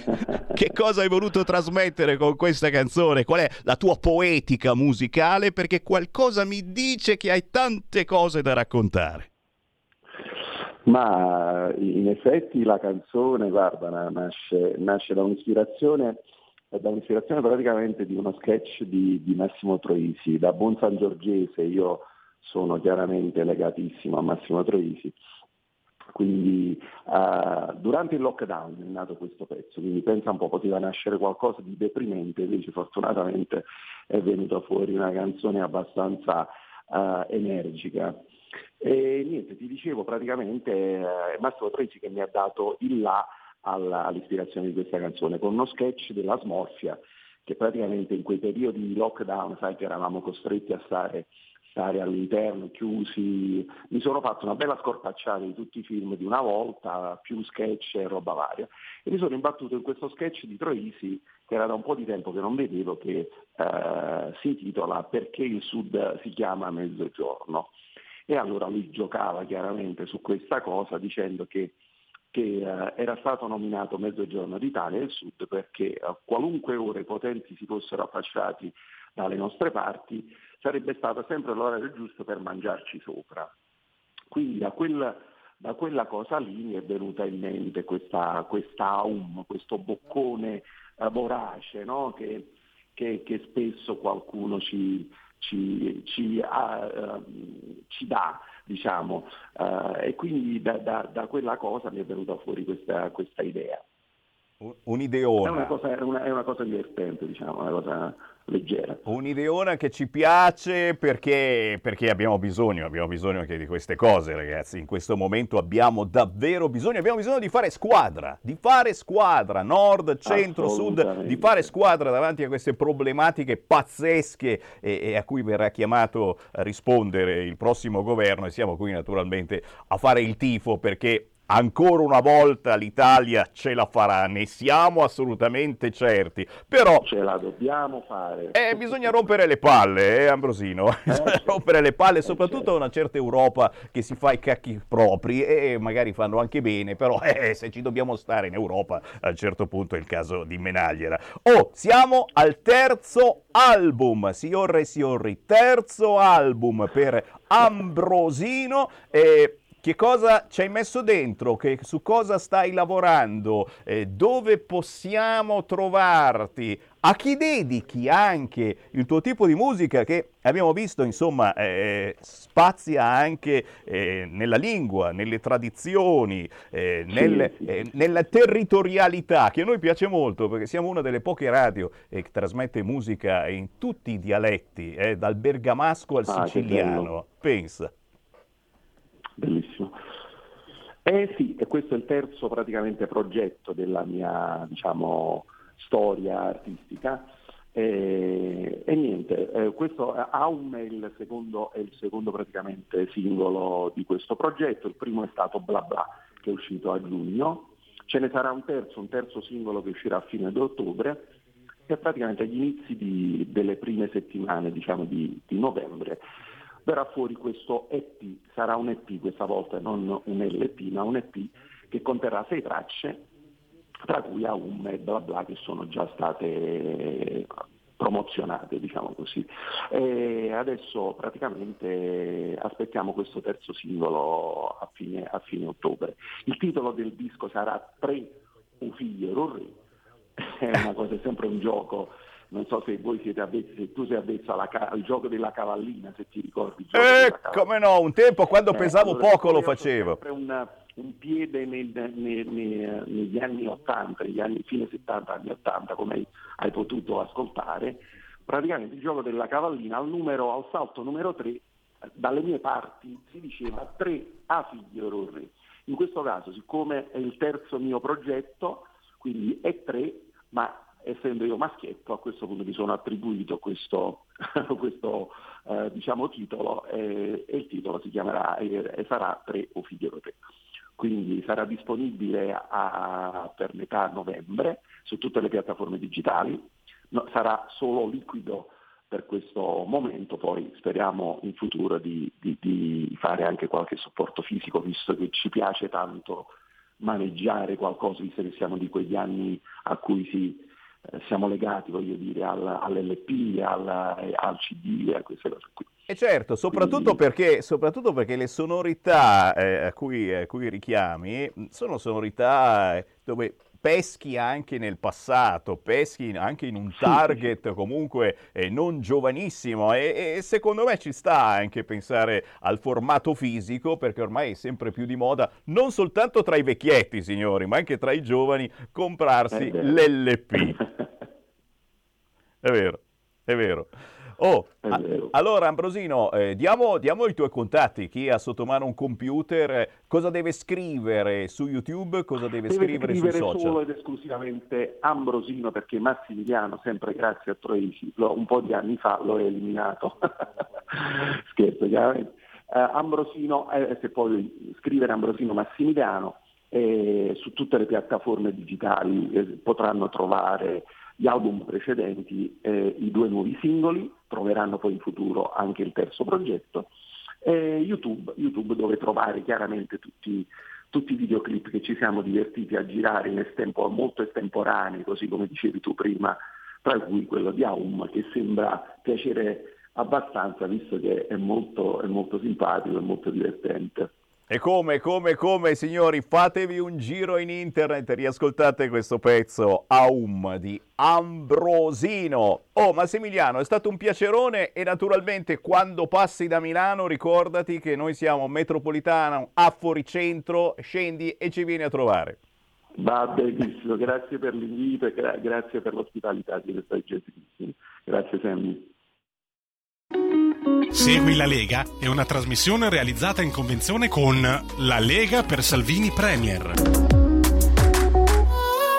Fratelli e sorelle, sono le quattordici e tredici minuti primi. Sì, sì, sì, mi sto organizzando anche per cominciare davvero eh, a passeggiare per lo studio. E eh, qui beh, è bellissimo, basta, basta chiedere, no? Tu chiedi e i nostri tecnici si inventano il radiomicrofono. Tra poco mi vedrete, mi vedrete peripatetico davvero, passeggiare avanti e indietro. Intanto però, giustamente, sono le quattordici e quattordici, abbiamo ancora eh, spazio per le vostre chiamate. Io riapro i telefoni allo zero due sei sei due zero tre cinque due nove o ai WhatsApp tre quattro sei sei quattro due sette sette cinque sei. Avete l'occasione bella per dire ciò che volete su qualunque argomento, come ad esempio qualcuno mi ha postato le bollette della luce, le bombole del gas, il gasolio, la benzina costano a Malta dal trenta al quaranta per cento di meno che in Italia, ma elettricità e carburanti vi giungono dall'Italia, sono prodotti in Italia. C'è qualche scienziato di governo che può spiegare tale strano fenomeno? Mm, io lo chiederei a Cingolani, che comunque l'ha capita, eh, che qualcuno sta facendo soldi.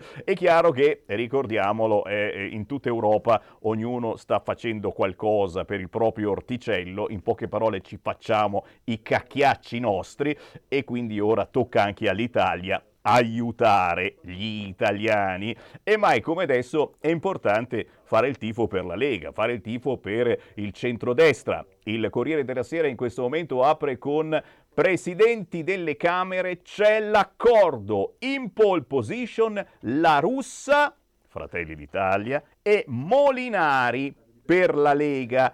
Berlusconi che entra in Senato, eccomi di nuovo, cantavano i Rockes tanti anni fa. Ce ne può fregare di meno naturalmente, l'importante è certamente che in questa compagine di governo ci siano personaggi tosti eh, che sappiano farsi rispettare, soprattutto da una certa Europa con cui, io lo so già, ci sarà da litigare, ma bisogna farlo eh, sorridendo, con il sorriso, perché abbiamo capito ormai da anni, se ci litighi davvero incacchiatamente, picchi la testa contro il muro e ti fai pure male. Chi c'è in linea? Pronto? Pronto, Sammy. Uela. Senti, sono Maria Teresa da Milano. Ciao. Io volevo dire, ciao, se ti ricordi quando a Radio Padania avete invitato a parlare eh, quelli, i, i filorussi del Donbass, che venivano bombardati dall'Ucraina e i bambini morivano di fame. Poi volevo dire anche una cosa, ti ricordi quando il presidente d'America Obama è venuto qua e ha fatto il colpo di Stato con i cecchini a, a Kiev, aiutato dalla baronessa Ashton, quindi dal, da Bruxelles? E poi ti ricordi quando quelli della Lega sono andati nella penisola eh, di Crimea, quando è stato fatto il referendum con eh, l'ONU, no? E loro sono stati come osservatori estranei e il referendum è risultato regolare, non più del novanta per cento, per essere annessi alla Russia, ritornare alla loro madre patria. Allora adesso io non capisco il perché di tutto questo casino.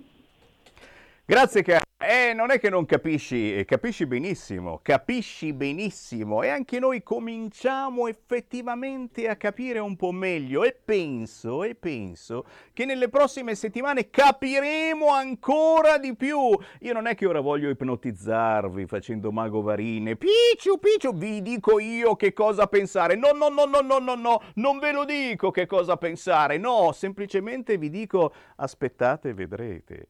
Mancano pochi giorni e sapremo la verità e soprattutto avremo dei ministri che non avranno peli sulla lingua. Beh, avete la lingua pelosa, che schifo, assolutamente no, dovremo dire la verità e questa è una cosa mh, che eh, molti finora eh, non hanno potuto dire, la verità. Guarda Carnelli come mi guarda male, dice, no che cazzo sta andando Varin? Eh, sto girando, se mi guardate sul canale duecentocinquantadue del televisore in questo momento sto girando, grazie ai nostri tecnici e eh, non posso che naturalmente abbracciarli e baciarli, ora, ora vado, vado in regia addirittura con loro, ecco, li facciamo inquadrare che meritano. Carnelli se ne va, dice io sono brutto, no?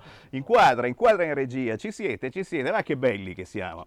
Siamo bellissimi ragazzi, complimenti ai nostri tecnici, complimenti ai nostri registi che ci permettono di andare in onda anche in versione peripatetica. Eh, non è che sono una puttana, non parliamo volgarmente, peripatetica nel senso che sto, dal greco peripatos, sto passeggiando avanti e indietro e, e questa è una cosa a cui voi che mi seguite con la Radio D A B ve ne frega assolutamente niente perché mi ascoltate soltanto in audio, ma se avete un computer acceso sul sito radio libertà punto net o se avete il televisore acceso sul canale duecentocinquantadue del televisore è una figata perché comunque vedete un Sammy Varin che va in giro e eh, che fa appunto un po' la, la signorina della notte. Adesso però mi siedo perché sono stanco, una certa età assolutamente. Dai, riapriamo le linee zero due sei sei due zero tre cinque due nove. Chi vuole parlare con Sammy Varin lo può fare, ricordandovi anche a proposito di Lega, sono momenti importanti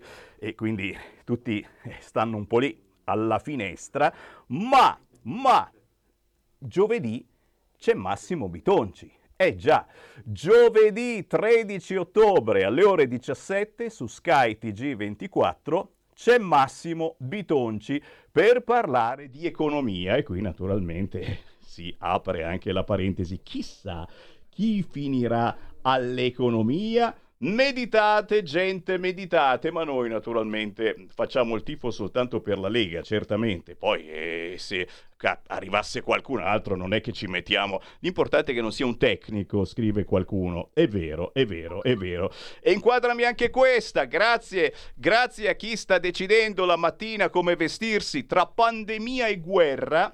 Uno non sa più come uscire di casa al mattino e c'è raffigurato un signore con mascherina ma anche con l'elmetto e sono parole sante molto tristi, eh, molto drammatiche, sconcertanti soprattutto. No, speriamo davvero di uscirne nelle prossime settimane, che sia davvero la volta buona. Eh, ritornando sempre certamente alla rassegna stampa, che è la motivazione principale di questa trasmissione, rassegna stampa locale, andiamo sulla provincia di Lecco e, e la provincia eh, sta cercando un po' di spiegare a voi radioascoltatori eh, come, come risparmiare in un momento del genere, come risparmiare, ma non ha capito la provincia, non ha capito eh, che, che siamo già capaci di risparmiare, lo facciamo già da anni, da decenni, come risparmiare su gas e luce, però, però proviamoci lo stesso, dice, eh? La provincia di Lecco, bollette,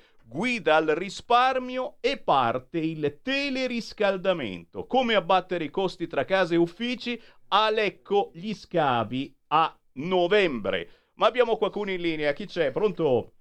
Ciao Sammy, ciao Gigi, ciao. Senti, sto facendo un impianto di cogenerazione qui in Toscana, sai cos'è? No, c'è, cioè, per il risparmio energetico, sì. C'è praticamente una pompa di calore, un sistema ibrido che sfrutta il terreno. Ti volevo cantare una, cancenz- una canzoncina. Dai, dai. Posso? Canta, canta. Sammy, Oh Semmi, voglio il ministero della natalità, così tutti quanti lo prendiamo di qua e di là. Comunque, beh, complimenti. Diciamo che è una tua ministero. Scelta poi, eh, se lo vuoi prendere di qua e di là, eh, lo puoi fare lo tranquillamente. Prendo, Sem, Sem, anche, io sono tre.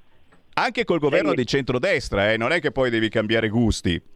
Guarda, a me mi piace talmente tanto prenderlo dietro che fino adesso praticamente noi, te e tutti quanti l'abbiamo preso in quel posto, vero Sammy? Quindi non solo lui. Guarda, l'abbiamo preso tante di quelle volte con la sinistra che governava, che penso che ormai siamo pronti a tutto quanto. Grazie, grazie, grazie, con un grande abbraccio a gay, lesbiche, transessuali, ma soprattutto a pansessuali, a quello quelli che ancora si guardano in mezzo alle gambe, dicono boh, ma che cosa c'ho in mezzo alle gambe? Non ne parliamo, eh, non ne parliamo. Per noi è un bellissimo sabato del villaggio, perché sappiamo che con il governo di centrodestra forse si parlerà di cose più serie e non si penserà a fare i bagni trans, perché eh, perché forse non ce n'è bisogno, perché forse in questo momento l'emergenza sono le bollette, è il lavoro, eh?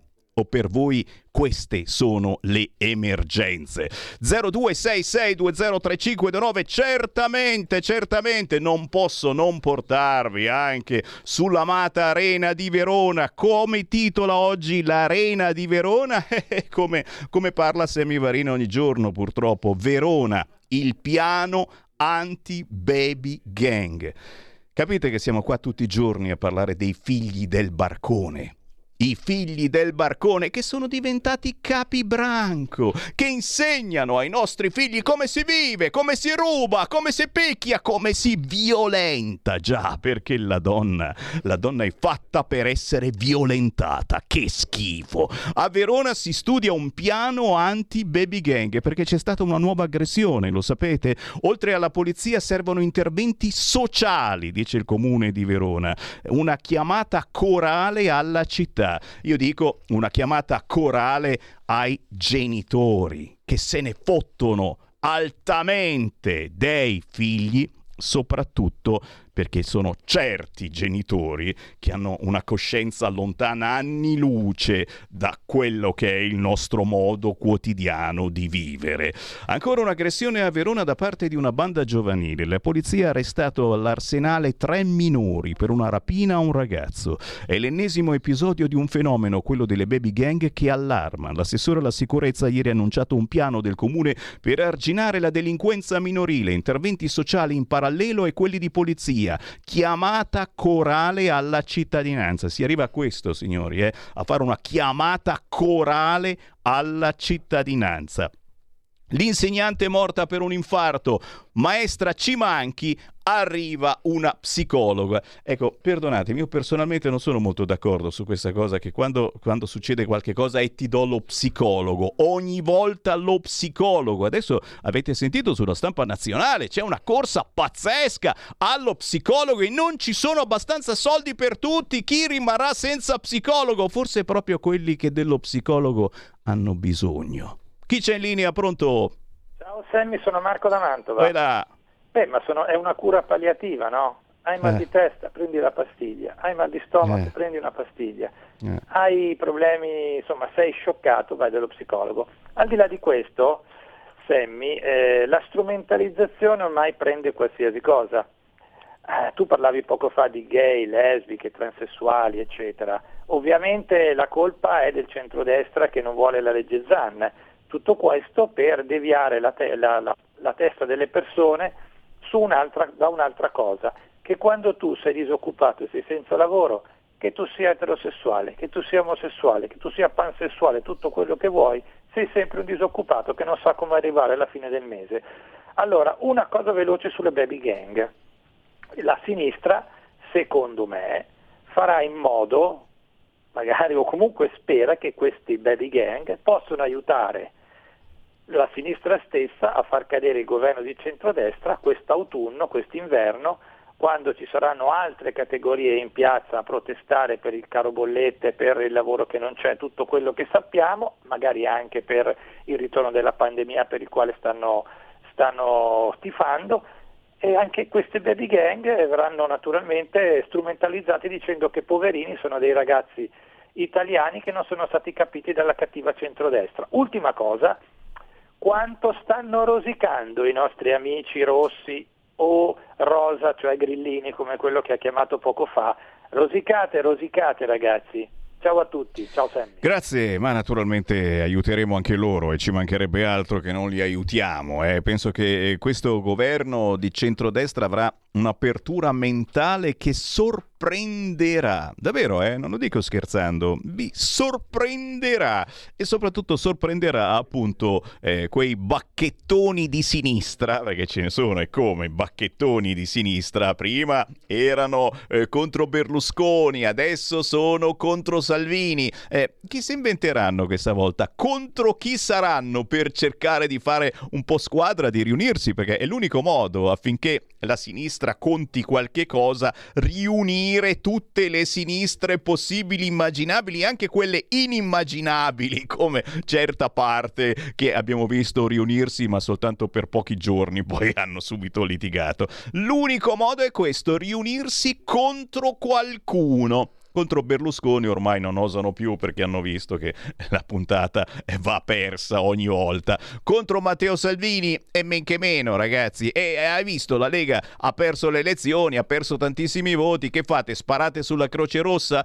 Chi sarà il prossimo oggetto degli improperi della sinistra? Io sono veramente curioso e penso che potremo iniziare a saperlo già forse domani. Oh, domani lo dico, eh, naturalmente per chi mi segue per pochi minuti, domani non perdetevi la puntatona, non soltanto mia di Potere al Popolo dalle tredici alle quindici, ma ci sarà una speciale diretta dalla mattina fino alla sera proprio perché seguiremo i lavori di Camera e Senato per l'elezione dei presidenti, quindi direttona per commentare insieme l'elezione dei presidenti di Camera e Senato, ma non mancheranno gli ospitoni. E per quanto mi riguarda, badaben badaben, eh, vi dico soltanto un nome e un cognome che non c'entra proprio niente con la politica, ma cercheremo di fargli commentare quello che sta succedendo. Umberto Smaila, quello dei gatti di Vicolo Miracoli, già già già, domani alle quattordici e trenta lo ospitiamo, ma non solo lui, poi parleremo come di consueto anche di disabilità, uno degli argomenti che sarà importantissimi in, questi, in questo prossimo governo, sarà uno degli argomenti più importanti, avremo probabilmente un ministero ad hoc, eh, avremo Laura Borrella che è il sindaco eh, di Lissone, che parlerà di disabilità e ci porterà nel suo mondo, già perché è uno di quei comuni che ha una marcia in più sul fronte disabilità, che è avanti sul fronte disabilità. Avremo modo di parlarne domani. Adesso c'è la canzone indipendente. Segui la Lega è una trasmissione realizzata in convenzione con La Lega per Salvini Premier. Stai ascoltando Radio Libertà, la tua voce libera, senza filtri né censure, la tua radio.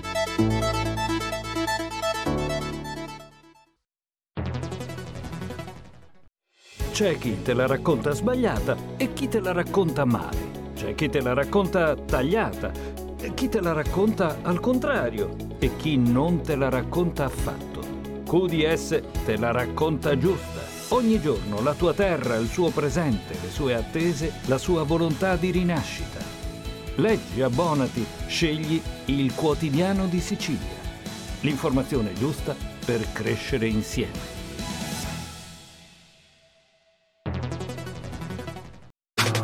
Stai ascoltando Radio Libertà, la tua voce libera, senza filtri né censura. La tua radio.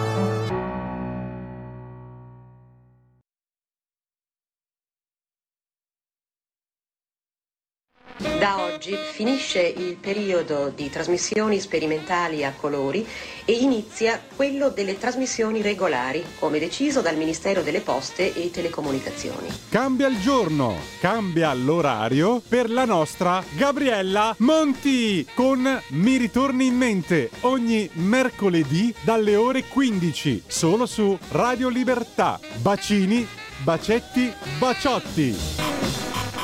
Buonasera signorina, kiss me goodnight.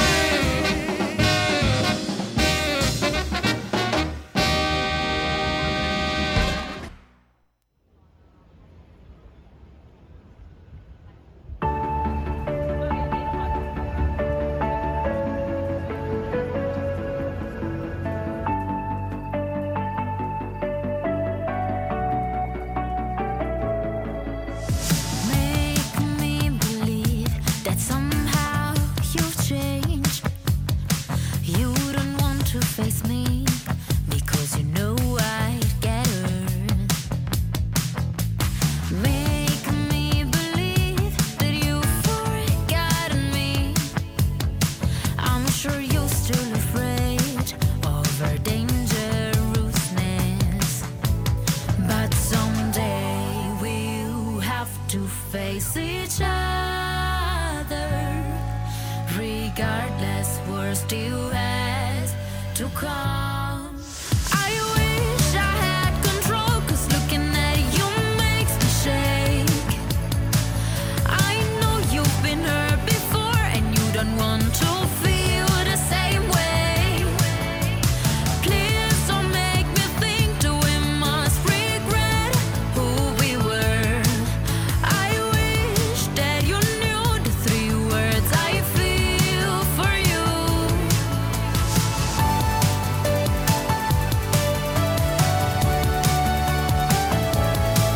I wish that you knew the three words I feel for you. Make me believe that somehow I can change the past.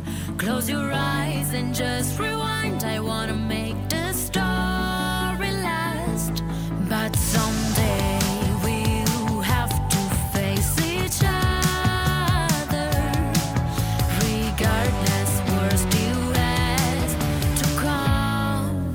I wish I had control, 'cause looking at you makes me shake. I know you've been hurt before and you don't want to feel the same way. Please don't make me think that we must regret who we were. I wish that you knew the three words I feel for you. I miss you. I miss you. I wish I had control, 'cause looking at you makes me shake. I know you've been hurt before and you don't want to feel the same way. Please don't make me think that we must regret who we were. I wish that you knew the three words I feel for you, for you. I wish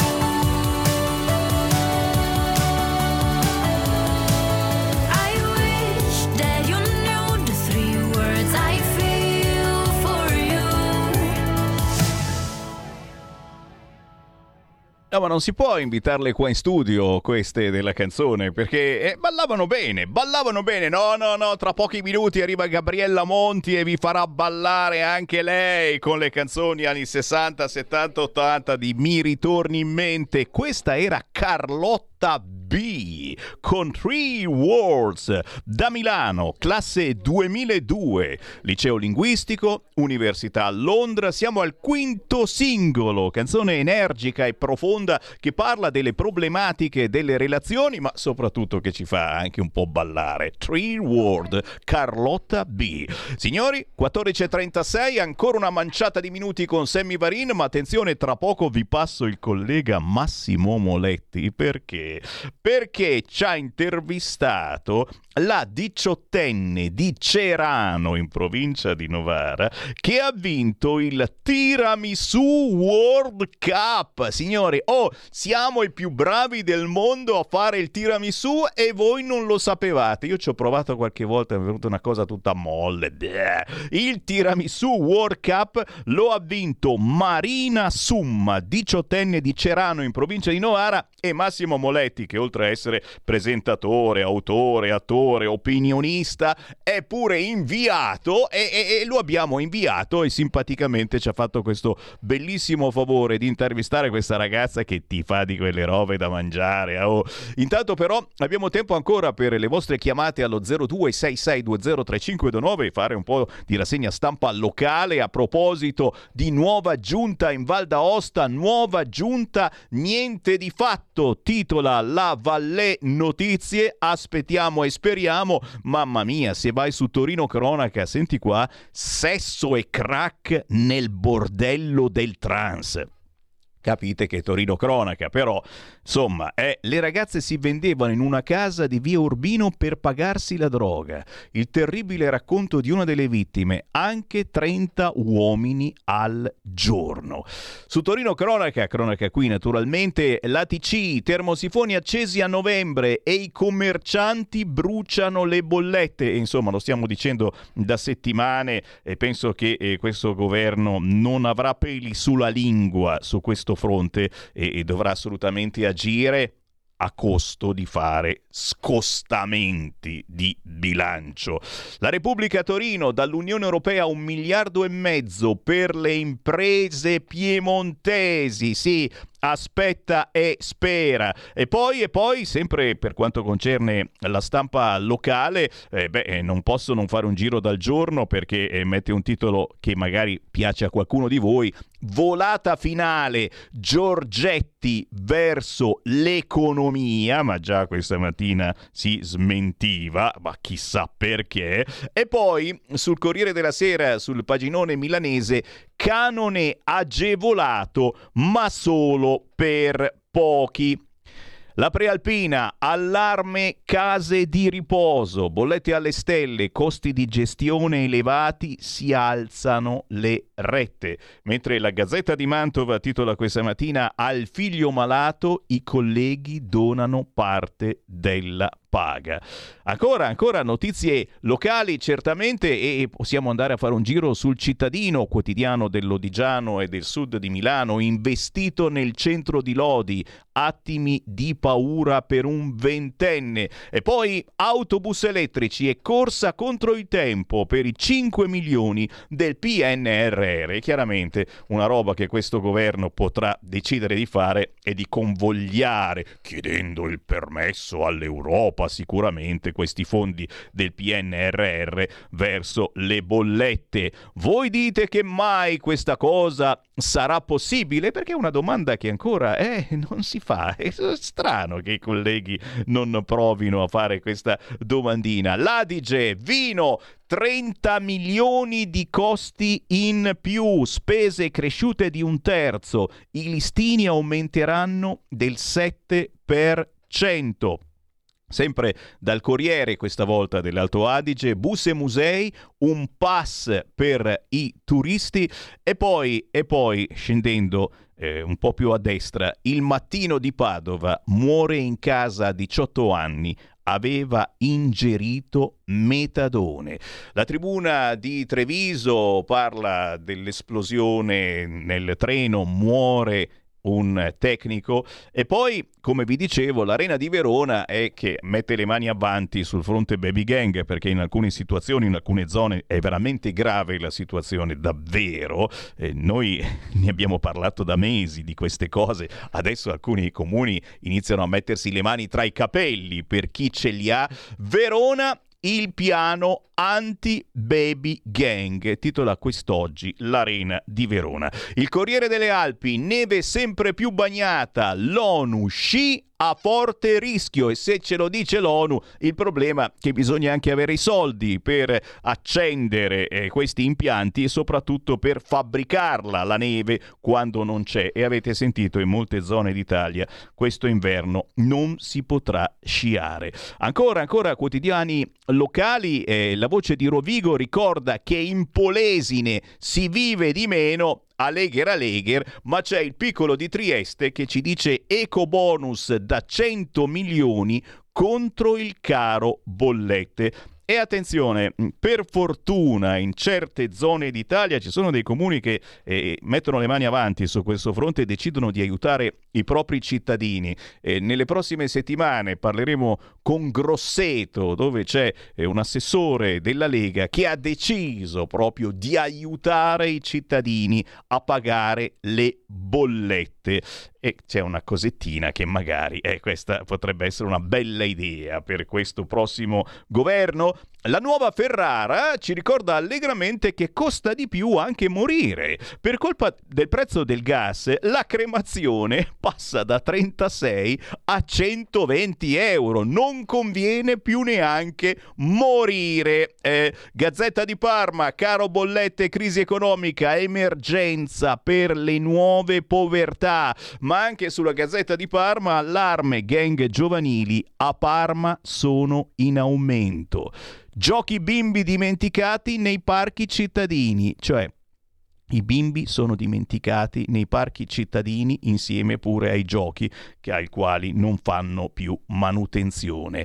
Libertà! Eh, si intitola così il quotidiano, rate extra nei condomini, le bollette del gas triplicano. E c'è anche questa domanda in queste settimane, eh? Ma se un... Eh, rappresentante del condominio non paga, che fanno? Che si fa? Che può fare il condominio? Punto di domanda. E sono quelle situazioni che secondo me dovranno assolutamente essere discusse. Ancora, ancora stiamo girando tra i quotidiani locali. Controlli e checkpoint dopo la notte con Maxi Rissa, titola La Repubblica di Bologna, e, e naturalmente sono titolazioni soltanto locali, perché a livello nazionale queste notizie non appaiono. Dobbiamo capire anche che dipende dal governo. Che ne dite voi? Punto di domanda. Eh, staremo a vedere se nelle prossime settimane cambierà anche il tipo di informazione oppure no. Io penso di sì. Il Corriere Fiorentino invece titola rigassificatore, avviso a Meloni. E certamente eh, parlando di Piombino, eh, sono lì tutto il giorno a fare manifestazioni e a Piombino c'è Fratelli d'Italia che governa. Eh, meditazioni assolutamente da fare. Chiaro che quando Cingolani dice che tutto dipende da Piombino, oddio, forse è un pochettino esagerata, però che a Piombino la debbano capire che forse questo rigassificatore va fatto e basta, è probabilmente si arriverà anche a questa scelta. Il Tirreno spaccia a domicilio. Operaio arrestato con seicento grammi di cocaina. Nei guai anche due clienti controllati dai carabinieri.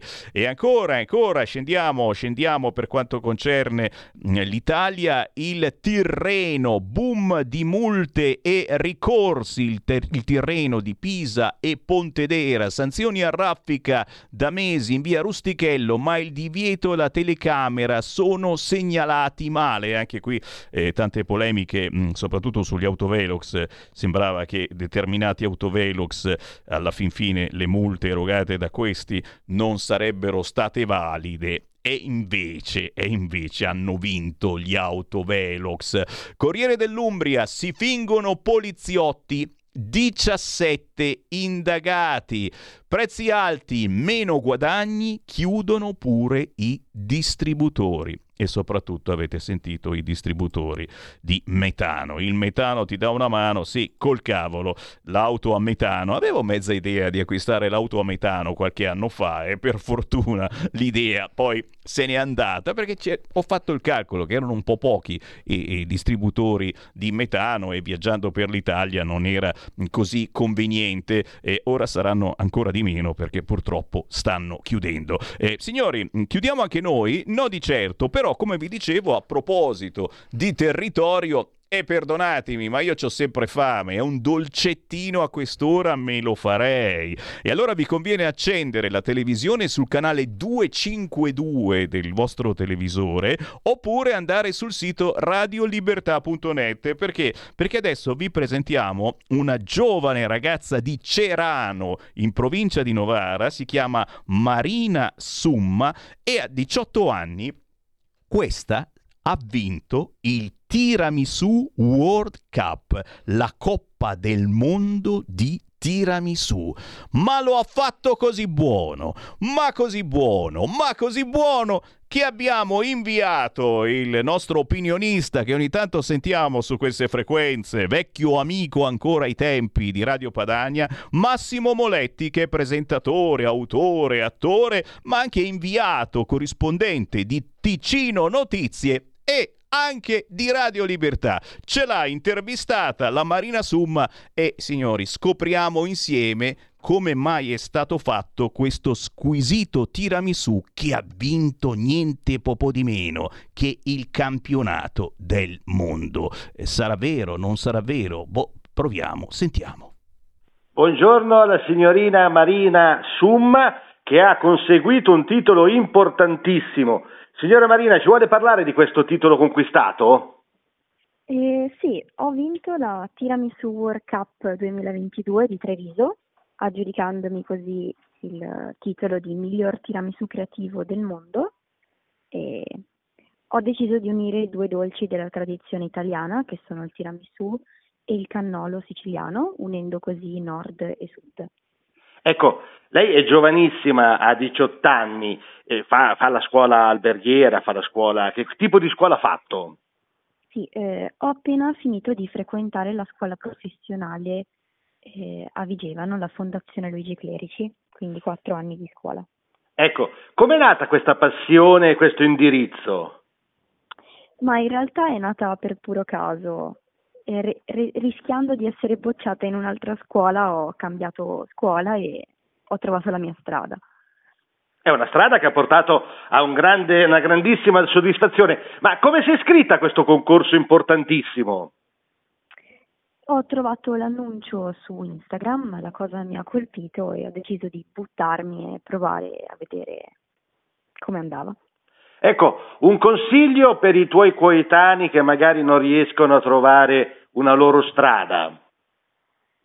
Eh, la mia vittoria è, penso che sia da grande ispirazione per i giovani che magari pensano di non potercela fare, che pensano che qualcosa sia più grande di noi. In realtà non è così, provateci, fatelo, buttatevi e vedrete che ne varrà la pena, perché il futuro siamo noi. Ecco, il tuo rapporto con i social? Sì, sono molto attiva sui social, mi trovate su TikTok, Marina Summa, ho quarantamila follower, mi trovate su Instagram e basta. Ecco, ma su TikTok ho visto che metti tutte le tue ricette, ma hai solo ricette, tu sei specializzata sui dolci o sei anche specializzata su altre pietanze culinarie? Io direi che sono solo specializzata nei dolci, non, non mi permetterei di dire anche in cucina. Ecco, ma com'è nata questa passione per il tiramisù, proprio per, specie, per questo dolce speciale? Eh, molto semplicemente è uno dei miei dolci preferiti, assieme al cannolo siciliano. Senti, quindi... ma la nonna, la nonna e la mamma hanno contribuito a forgiare la tua passione e la tua preparazione, sì, o è tutto merito della scuola? Sicuramente la nonna. La nonna? Sì. Quindi la nonna aveva questa passione per i dolci, ma da pic- quando eri bambina facevi il piccolo forno, quelle cose lì, o sì, è una passione che è arrivata dopo? Sì, cosa? Sì. Ho sempre pasticciato, cucinato con mia nonna, facevo le torte con la pasta di zucchero, già le facevo queste cose da piccola. Ah, quindi iniziavi già da piccola. Ascolta, una domanda un po' curiosa, quanti eravate sì. a partecipare a questo concorso?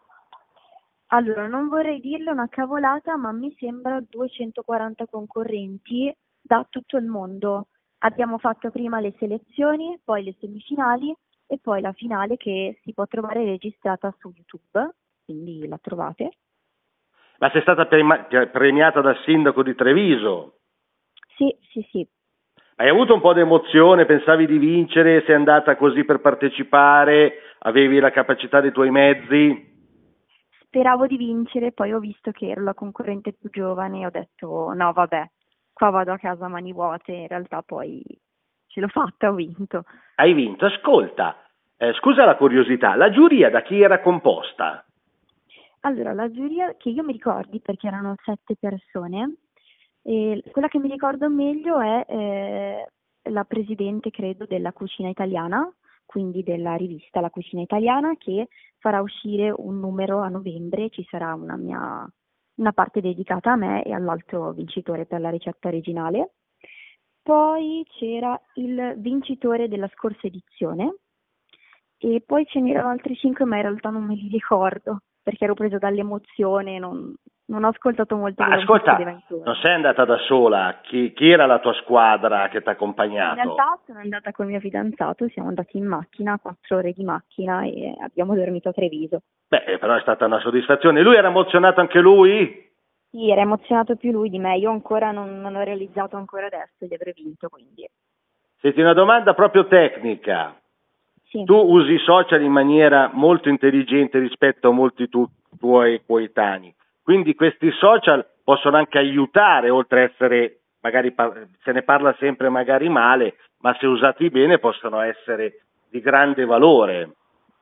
Certo, ovviamente sì, sono super felice quando vedo che delle signore, degli utenti mi mandano le foto delle torte che realizzano seguendo le mie ricette, che è una soddisfazione assurda. Ecco, una cosa, chi è il tuo idolo? Chi è il, a chi fai riferimento? Avrai un pasticcere, un cuoco di riferimento? Mm, sinceramente, di famoso? O sì, anche famoso, anche magari di tutti i giorni. Tu dov'è che abiti? Io abito a Ceano, in provincia di Novara. Sì, sei sempre abitata lì? Cosa? Hai sempre abitato in provincia di... Io sono sempre abitato qui, sono nata a Magenta e sono cresciuta a Cerano. Quindi hai fatto le scuole e tutto, poi hai deciso di fare pasticceria. Ma ci sarà un cuoco, un pasticcere, anche magari non famoso, di riferimento, che magari tu prendi ispirazione, esatto, o vai a corpo libero? Vado a corpo libero, sicuramente sono molto grata al mio professore di pasticceria che mi ha dato, diciamo, un po' le basi, e tutti i tirocini che poi ho fatto durante la scuola, che mi hanno aiutata a conoscere persone che mi hanno insegnato e dato tanto. Ecco, prospettive future. Prospettive future, sicuramente frequentare il quinto anno, mi sono già iscritta, sì. C'erano venticinque posti in tutta la Lombardia. Ma sempre a Vigevano o in un'altra sede? A Milano. Milano dove? È un... A Milano non so dire la zona, la scuola si chiama Galdus, sì. È una fondazione, è praticamente un corso di formazione superiore che richiede vari test d'ingresso, e questo corso mi permetterà anche in futuro di accedere ai master, e quello che vorrei fare io più avanti sarebbe insegnare come docente di laboratorio in una scuola professionale. Quindi vuoi insegnare, non vuoi aprire una tua pasticceria e lanciare una tua catena, no? Per ora no. Però in futuro magari sì. Non ah, lo so. Vediamo il sogno nel cassetto. Beh, il sogno nel cassetto non lo so, non saprei. Magari partecipare a un reality, a un concorso proprio, a un programma proprio sulla pasticceria, ce ne sono adesso sui canali digitali. Sì, sì, sicuramente sarebbe molto bello, molto bello. Okay, è una domanda importante, quindi non, non mi sento di rispondere subito. Anche perché magari sei ancora giovane, tutto, eh, di sì, qua e di là. Non so ancora bene qual è la mia strada. Senti, gli amici cosa ti hanno detto? Gli amici, i parenti, i follower, che, quali sono stati i commenti più carini? Eh, allora, la nonna è saltata dalla sedia. Che io so, ah, la nonna c'è ancora, se non ho fatto la domanda perché avevo paura. C'è ancora, sì, qui, sì, sì. Ancora corna, c'è ancora, sì, è saltata dalla sedia. E... anche papà molto fiero, tutti molto fieri. Salutiamo il papà, come si chiama il papà? Giuseppe. Del settantacinque? Del settantasei, penso. Ah beh, sì, sì, sì, infatti, sì, sì. Ok. Eh, no, no, infatti. E quindi era contento, insomma, è un, è un grande risultato. Sì, molto fiero, molto. Ok, quindi continueremo a vederti sui social. Io però ti faccio una domanda da nostalgico, io sono un po' nostalgico. Il, il tuo rapporto con le cabine del telefono, non so che non c'entra niente con... Però sai, una volta quando vincevi, non avevi il telefonino, andavi alla cabina a telefonare. Eh, tu ah. che sei una diciottenne, una millennial, cosa pensi delle cabine del telefono? Eh, ne vedo ancora qualcuna in giro, ma non so bene come si usi. Fatemi ah. sapere, insegnatemi. Ascolta, qui chiudiamo, ti saluto da parte della redazione di Ticino Notizie e di Radio tivù Libertà. Ma una domanda, hai già in sì. mente, è una, è una domanda un po', un po' particolare, quindi hai già in mm. mente o magari stai pensando un dolce tutto tuo? Sì, in realtà l'ho già fatto e lo trovate sulla mia pagina Instagram, che è la torta al cannolo siciliano. Quindi... Allora, facciamo una cosa molto bella. Prima di chiudere, poi lo metteremo in, sovraspre- in sovraimpressione, ricordiamo okay. i tuoi profili Facebook. Facebook in realtà non sono molto attiva, i millennials non lo usano molto Facebook. Ah, ma appunto hai ragione, lo usiamo noi Matusa. Instagram. Instagram Marina tratto basso Summa, e poi mi trovate anche con Cakes by Marina. E su TikTok? Su TikTok Marina Summa. Quindi ti possiamo trovare su Instagram e su TikTok. Un grazie sì. e anche un co- grandissimi complimenti per il tuo grandissimo risultato e un grande saluto a Marina Summa.